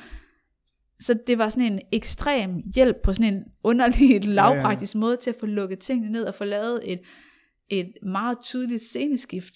Ja. Så når jeg kom hjem, så var jeg ikke rigtig atlet mere, fordi så hang der bare sådan to år, der øh, snotten løb, altså sådan, så var der ligesom bare, okay, nu er du på, Ja, ja. og nu er der nogle andre behov, og så kan du godt synes, det var lidt ærgerligt, du lige løb fire tiendel for langsomt på tredje interval ud af fem, men det er fuldstændig, fuldstændig Det var der ikke rigtig er tid til at faktisk dvæle ved. totalt ligeglade med, for ja. Ja. det han bare have øh, Ja, ja, ja. den der gule gris og en løvstegsmad, ja. Ja. bare være nu. Ja. Øh, så sådan, øhm, det gjorde noget rigtig godt for mig mentalt, ja. Ja. Øh, at, øh, fordi jeg, det, jeg led også af det der, jeg kunne ikke lukke tingene ned. Mm. Øhm, Jeg tænker, hvis vi sådan lige skal runde sådan lige kort, øh, også fordi nu, øh, nu går tiden, fordi vi ja. Bare snakker, snakker, ja. Ja. snakker. Sådan, den del af din karriere, der ligger, ligger efter graviditeten, og jeg sådan sidder og tænker sådan, det der sådan, højdepunkt i den del, er det også fordi du ligesom siger, det, det er der, du ligesom får indfriet det potentiale, du egentlig også havde følelsen af, at du havde. Så hvis du sådan skal, skal pege på et højdepunkt, det kan godt være lidt åbenlyst spørgsmål, når du faktisk har en sølvmedalje fra for i Rio. jamen, altså 16. sæson var helt klart jo øh, der, hvor tingene lykkedes for mig. Ja. Øh, og, og sådan som individuelt resultat er det selvfølgelig medaljen i Rio, men det øh, øh, 15 sæsonen øh, var faktisk jo øh, også ekstrem. Øh, det var vild at være i, fordi det var min første sæson, hvor tingene de bare, det var som om, øh, det vil ingen ende tage. Altså det var nogle kvantespring uden lige, hvor 16 sæson var egentlig mere sådan en øh, byggen oven på 15, og jeg, øh, jeg blev fire til VM i 15, og det var kun fordi jeg egentlig lavede en fejl øh, på en hæk, at jeg ikke fik en medalje, hvor man kan sige sådan, så det var, det var næsten mere sådan 15 sæson, der var sådan helt mindblowing, fordi jeg gik fra at øh, jo ikke at kunne løbe Diamond League, for det har slet ikke niveau til, og til OL i 12, der blev jeg nummer 20, tror jeg, øh, til lige pludselig at øh, løbe mig i top 10 i verden, og løbe tider, som jeg havde opgivet drømmen om, øh, til øh, løbe mig i top 5, og blive inviteret til Diamond League. Mit første Diamond League bliver toer, øh, løber under den nordiske rekord, altså løber tider, som jeg bare sådan, altså fuldstændig havde opgivet håb og drømme om, at jeg kunne præstere. Øhm, Jeg tænkte, det var sådan noget, dopede russere gjorde, altså sådan, eller øh, amerikanere, som havde øh, øh, aner tilbage til Vestafrika med slaver, mm. og altså sådan, hvor man tænker, det kan jeg slet ikke konkurrere med det der, jeg er bare en couch potato fra Danmark, altså sådan fuldstændig bleg og tynd, øh, men sådan, så 15. sæson, den, den, var, den var følelsesmæssigt helt vanvittig at være i, fordi at det bare var, det var ikke små skridt, det var bare kæmpe kvantespring, jeg tog til hver eneste konkurrence. Øhm, Så 16. sæson med, med EM-guld og OL, så er virkelig sådan lidt en, en konsolidering af, af, af en 15. sæson, som lyder til at være var ja, det var jo der, hvor de sådan øjenåbner. håndgribelige beviser, mm. og man kan sige, at 5. sæson sluttede jeg lidt sådan lige en lille dunk i hovedet, fordi jeg jo så kiksede øh, finalen, hvor jeg kunne have fået min første øh, internationale medalje, og det, det kom jo så i 16. Øhm, og der, der, der flaskede altså også bare næsten øh, fysisk, men jeg var så godt kørende mentalt, og det kommer jo af, at det var gået så godt i 15. sæson. Mm. Øh, så de år er bare vildt taknemmelig for, at øh, jeg fik, og jeg selvfølgelig, altså skulle jeg vælge, så ville jeg jo selvfølgelig vælge, at det skulle pike i 16, og ikke 15, fordi at få en medalje til et OL, klinger bare bedre end at få en medalje til VM, selvom konkurrencen er fuldstændig identisk. Ja, ja. Øhm, så, så betyder det bare noget i folks bevidsthed, at det er OL, og det åbner nogle døre, øh, ikke kun sådan øh, konkurrencemæssigt eller sådan økonomisk, men lige så meget sådan ind til folks bevidsthed omkring, øh, hvem er jeg som atlet, og hvad, hvad kan vi i, øh, i atletikkens verden i Danmark. Ja. Øhm, øh, ja, Der kom, det var lige søde dit inden for Ja. kontoret. ja, det er Øhm, for det klipper vi bare ud. Ja. Men øh, altså, så det, så skulle jeg vælge, altså, så, øh, så var det det helt rigtige år, og Mm. der spillede det mentalt, og der spillede det øh, fysisk. ja. Øh, og så kan jeg jo se efterfølgende, hvor jeg havde jo sådan tro, nu, nu kørte jeg havde egentlig aftalt med min mand, at jeg skulle stoppe efter 16, fordi så var jeg 29, og jeg har haft mange år i gamet, og det var ligesom sådan den aftale, vi lavede, da jeg blev gravid, så okay, så tager du ligesom en olympisk cyklus mere, og så er det også slut. mm. Øh, men så lige pludselig, så levede jeg jo som professionel atlet, og jeg havde endelig, efter 15 år på eliteplan, fået, fået foden inden for det fine selskab, øh, og tænkte, nu skal jeg have fire år til næste OL, hvor det bare skal gå pissegodt, Mm. og øh, der skal hives nogle fede placeringer hjem, og, og, og døren, altså jeg havde sådan, viderne var, var åbne for mig, øh, og så gik det jo bare ikke lige sådan, som jeg havde tænkt, men det er jo sådan, det er i sport, altså det, ja. det er sindssygt svært at komme på toppen, og det er endnu sværere at blive der. Ja. Øh, men øh, når jeg sådan ser tilbage, er jeg bare altså, super taknemmelig for, at vi fik det til at spille Ja, i et og du fik- OL-år. ja, og fik den Altså- anden halvdel af karrieren med. Ja, for, men, Ja. Men, også, men især det der med, at det var et OL-år, at jeg toppede. Ja. Ja. Altså det kunne lige så godt have været to år senere, hvor det var et EM-år. Ja. Og så havde jeg lavet nogle super flotte, men det, det var ikke helt det samme. Nej. Altså, jeg har en, en kollega, som også er, er stoppet nu. Hun stoppede også øh, efter Tokyo. Sindssygt dygtig atlet. Øh, hvor hun løbet et halvt sekund langsommere end mig på hækken. Men hun har aldrig fået det til at spille til OL. Nej. I Rio røg hun ud i indledende, og i Tokyo røg hun ud i semifinalen. Men hun har, indi- hun har øh, to Europa, med tre europamesterskaber, både noget indendørs og noget udendørs, og hun tog bronze det år, jeg fik guld, og bare masser, hun er Schweiz, og masser af schweiziske rekorder, altså sindssygt dygtig. Men, altså, på trods af, at hun har flere store, altså sådan, men hun, har, hun fik bare ikke til at spille ja, til OL. Mange OL-medaljer. Og den der OL-medalje er jo Og- også og noget, der, sådan, der er, er virkelig noget, der fylder noget i er folks bevidsthed noget, og kan, og det er både kan for forholde folk, sig til. der ikke er i sport, men mm. det er Mm. også for folk, der er i sport. Selvom Ja. vi godt ved, at VM er lige så svært. Mm. Men OL, det er bare det der med, at der, der er bare sådan en mystik omkring Ja. ja. det, og det der med, at det kun er hver fjerde år. Det, så, øhm, så, så jeg er jo ikke den med flest medaljer, men, men jeg, har, jeg, jeg fik en på det rigtige Ja, tidspunkt. du har egentlig det helt rigtigt. Ja. Ja. Jamen, øh, så tænker jeg, at vi efterhånden sådan faktisk er ved at være lidt tilbage, der hvor vi startede, nemlig ved afslutningen af karrieren i Tokyo. Og nu tænker jeg så også sådan, når der er gået lidt tid øh, siden, øh, sådan i november måned, der er vi ude og snakke med en, øh, sådan en tidligere professionel cykelrytter, der også øh, sådan har stoppet karrieren godt nok for mange år siden, og sådan fortalte øh, historier om det er sorte hul, der kommer efter karrieren, øh, og kunne fortælle historier også om øh, folk, der havde taget livet af sig selv i ren depression, og Ja. ja. så slemt Ja.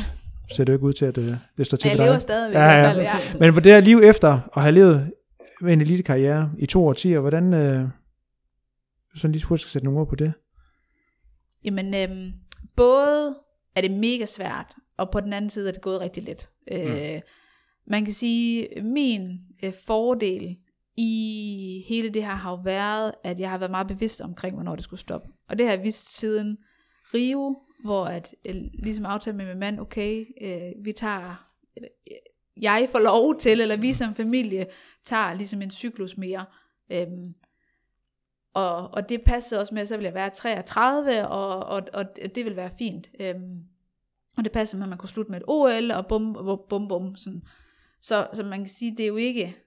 Jeg tror, det ville have været rigtig svært, hvis nu, at jeg var blevet tvunget til at stoppe for to år siden, fordi jeg havde øh, sprunget mit baglår, eller sådan et eller andet, Ja. hvor man kunne se, nu har du alligevel en fremskreden alder, du kommer Mm. ikke tilbage. Øh, så tror jeg, det havde været noget helt andet, så jeg... Øh, og det var også derfor, det var så vigtigt for mig, i den periode, hvor jeg blev skadet op til OL, altså bare det der med at komme, altså selvfølgelig vil man altid møde op i bedst mulig form, men det der med at få den afslutning, som jeg ligesom havde i talesat, og som jeg havde drømt om, det var ekstremt vigtigt for mig. Øhm, så, øh, så der er mange ting, der har været øh, lette nok for mig, i forhold til, at jeg har faktisk fået det lidt, som jeg havde drømt om. Jo, så, gik, så fik jeg ikke finalepladsen i Tokyo, men, men det, det er, det er, altså, det, det er som om, det er sådan en biting. Altså, Ja. fordi så, set over 20 år, jamen så, så er det en, en detalje. Ja. Øhm, Så er det ikke helt styrt på den hæk, der fylder.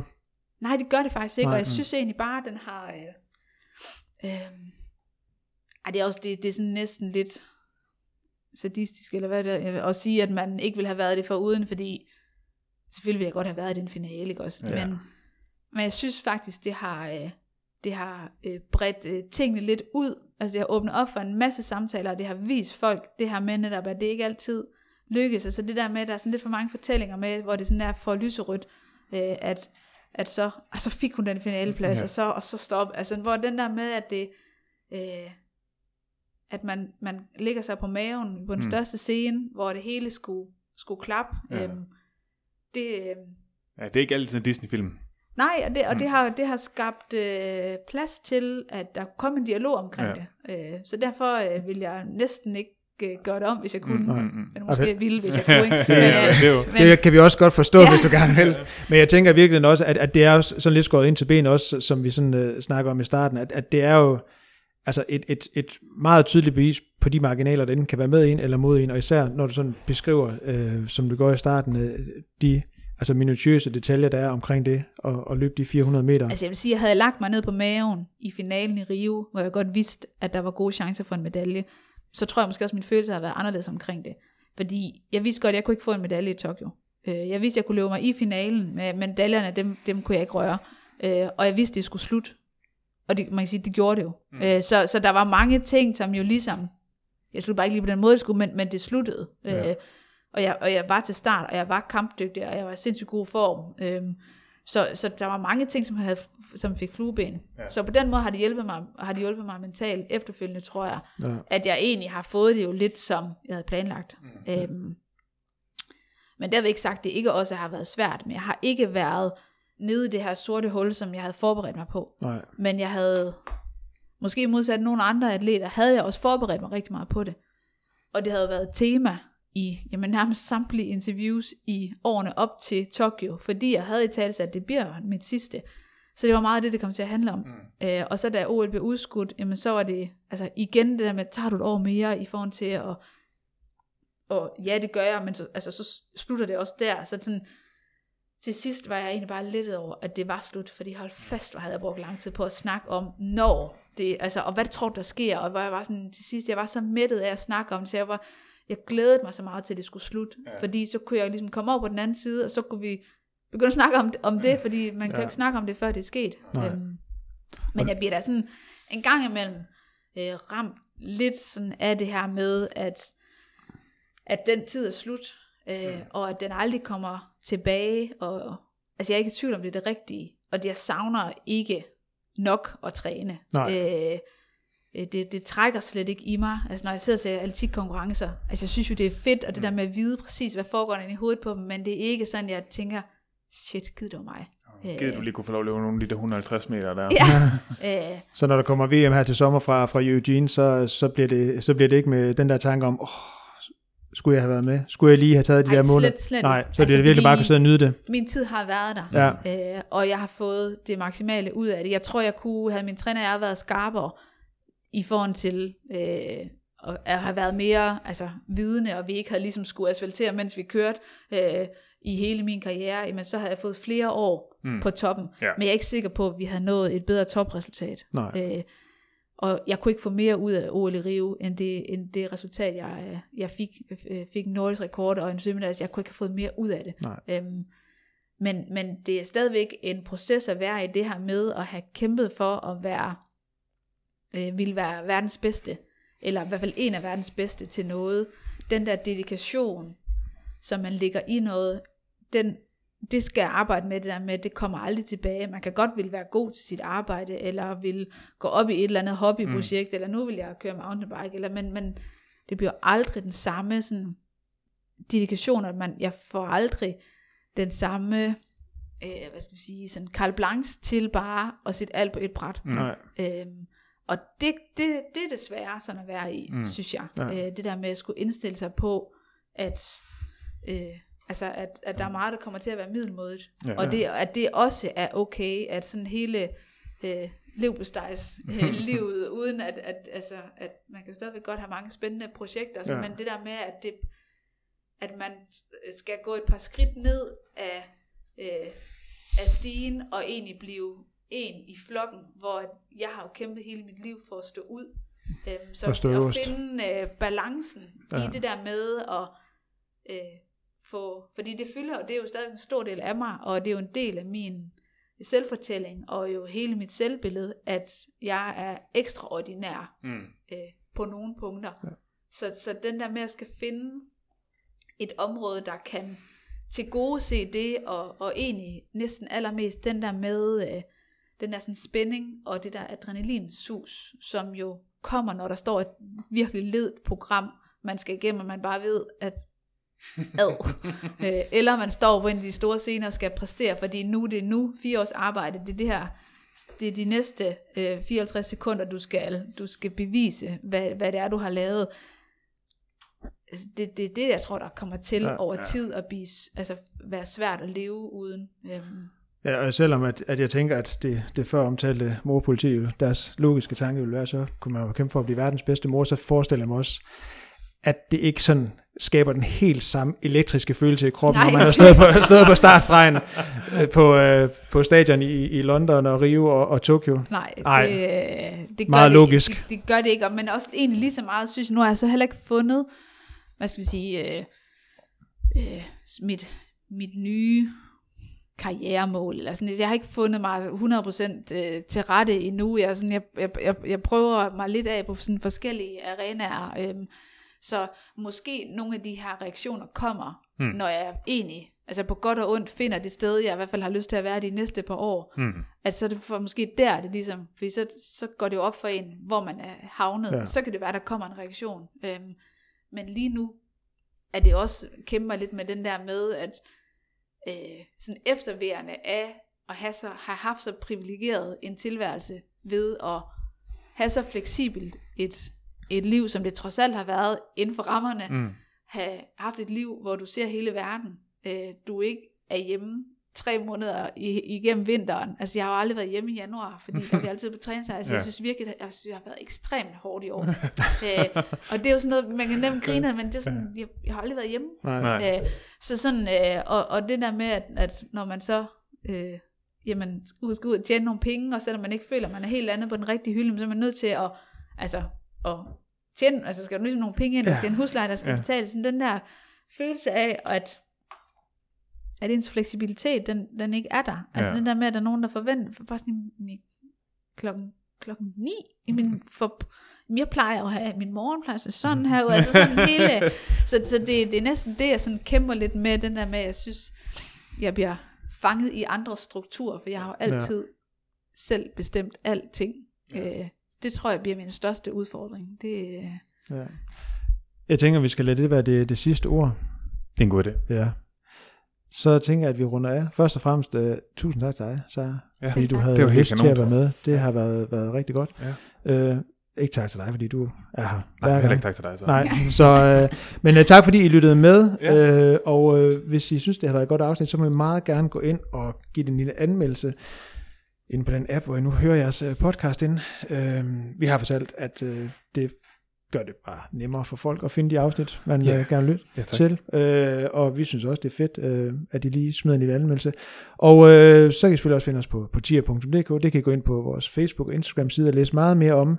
Øh, der er en masse fede præmier. Vi har lige udlået den første. Ja. Så hvis nu man sidder og tænker, at man godt vil have vundet et øh, startnummer til Copenhagen Marathon, det tænker jeg ikke er relevant for dig og skal til at og, og skal løbe maraton. Nej, det vil jeg faktisk godt for... Øh, Hvad for uden? Men øh, hvis nu man sådan sidder og tænker, så har vi heldigvis et mere på højkant, som man kan vinde. Så øh, ind på tier.dk og tilmelde jer derind, og så øh, er I Så med, med i konkurrencen. Ja. Og ellers så tror jeg bare, at øh, vi vil sige uh, tak, fordi I lyttede med. Og igen tak til dig, Sara.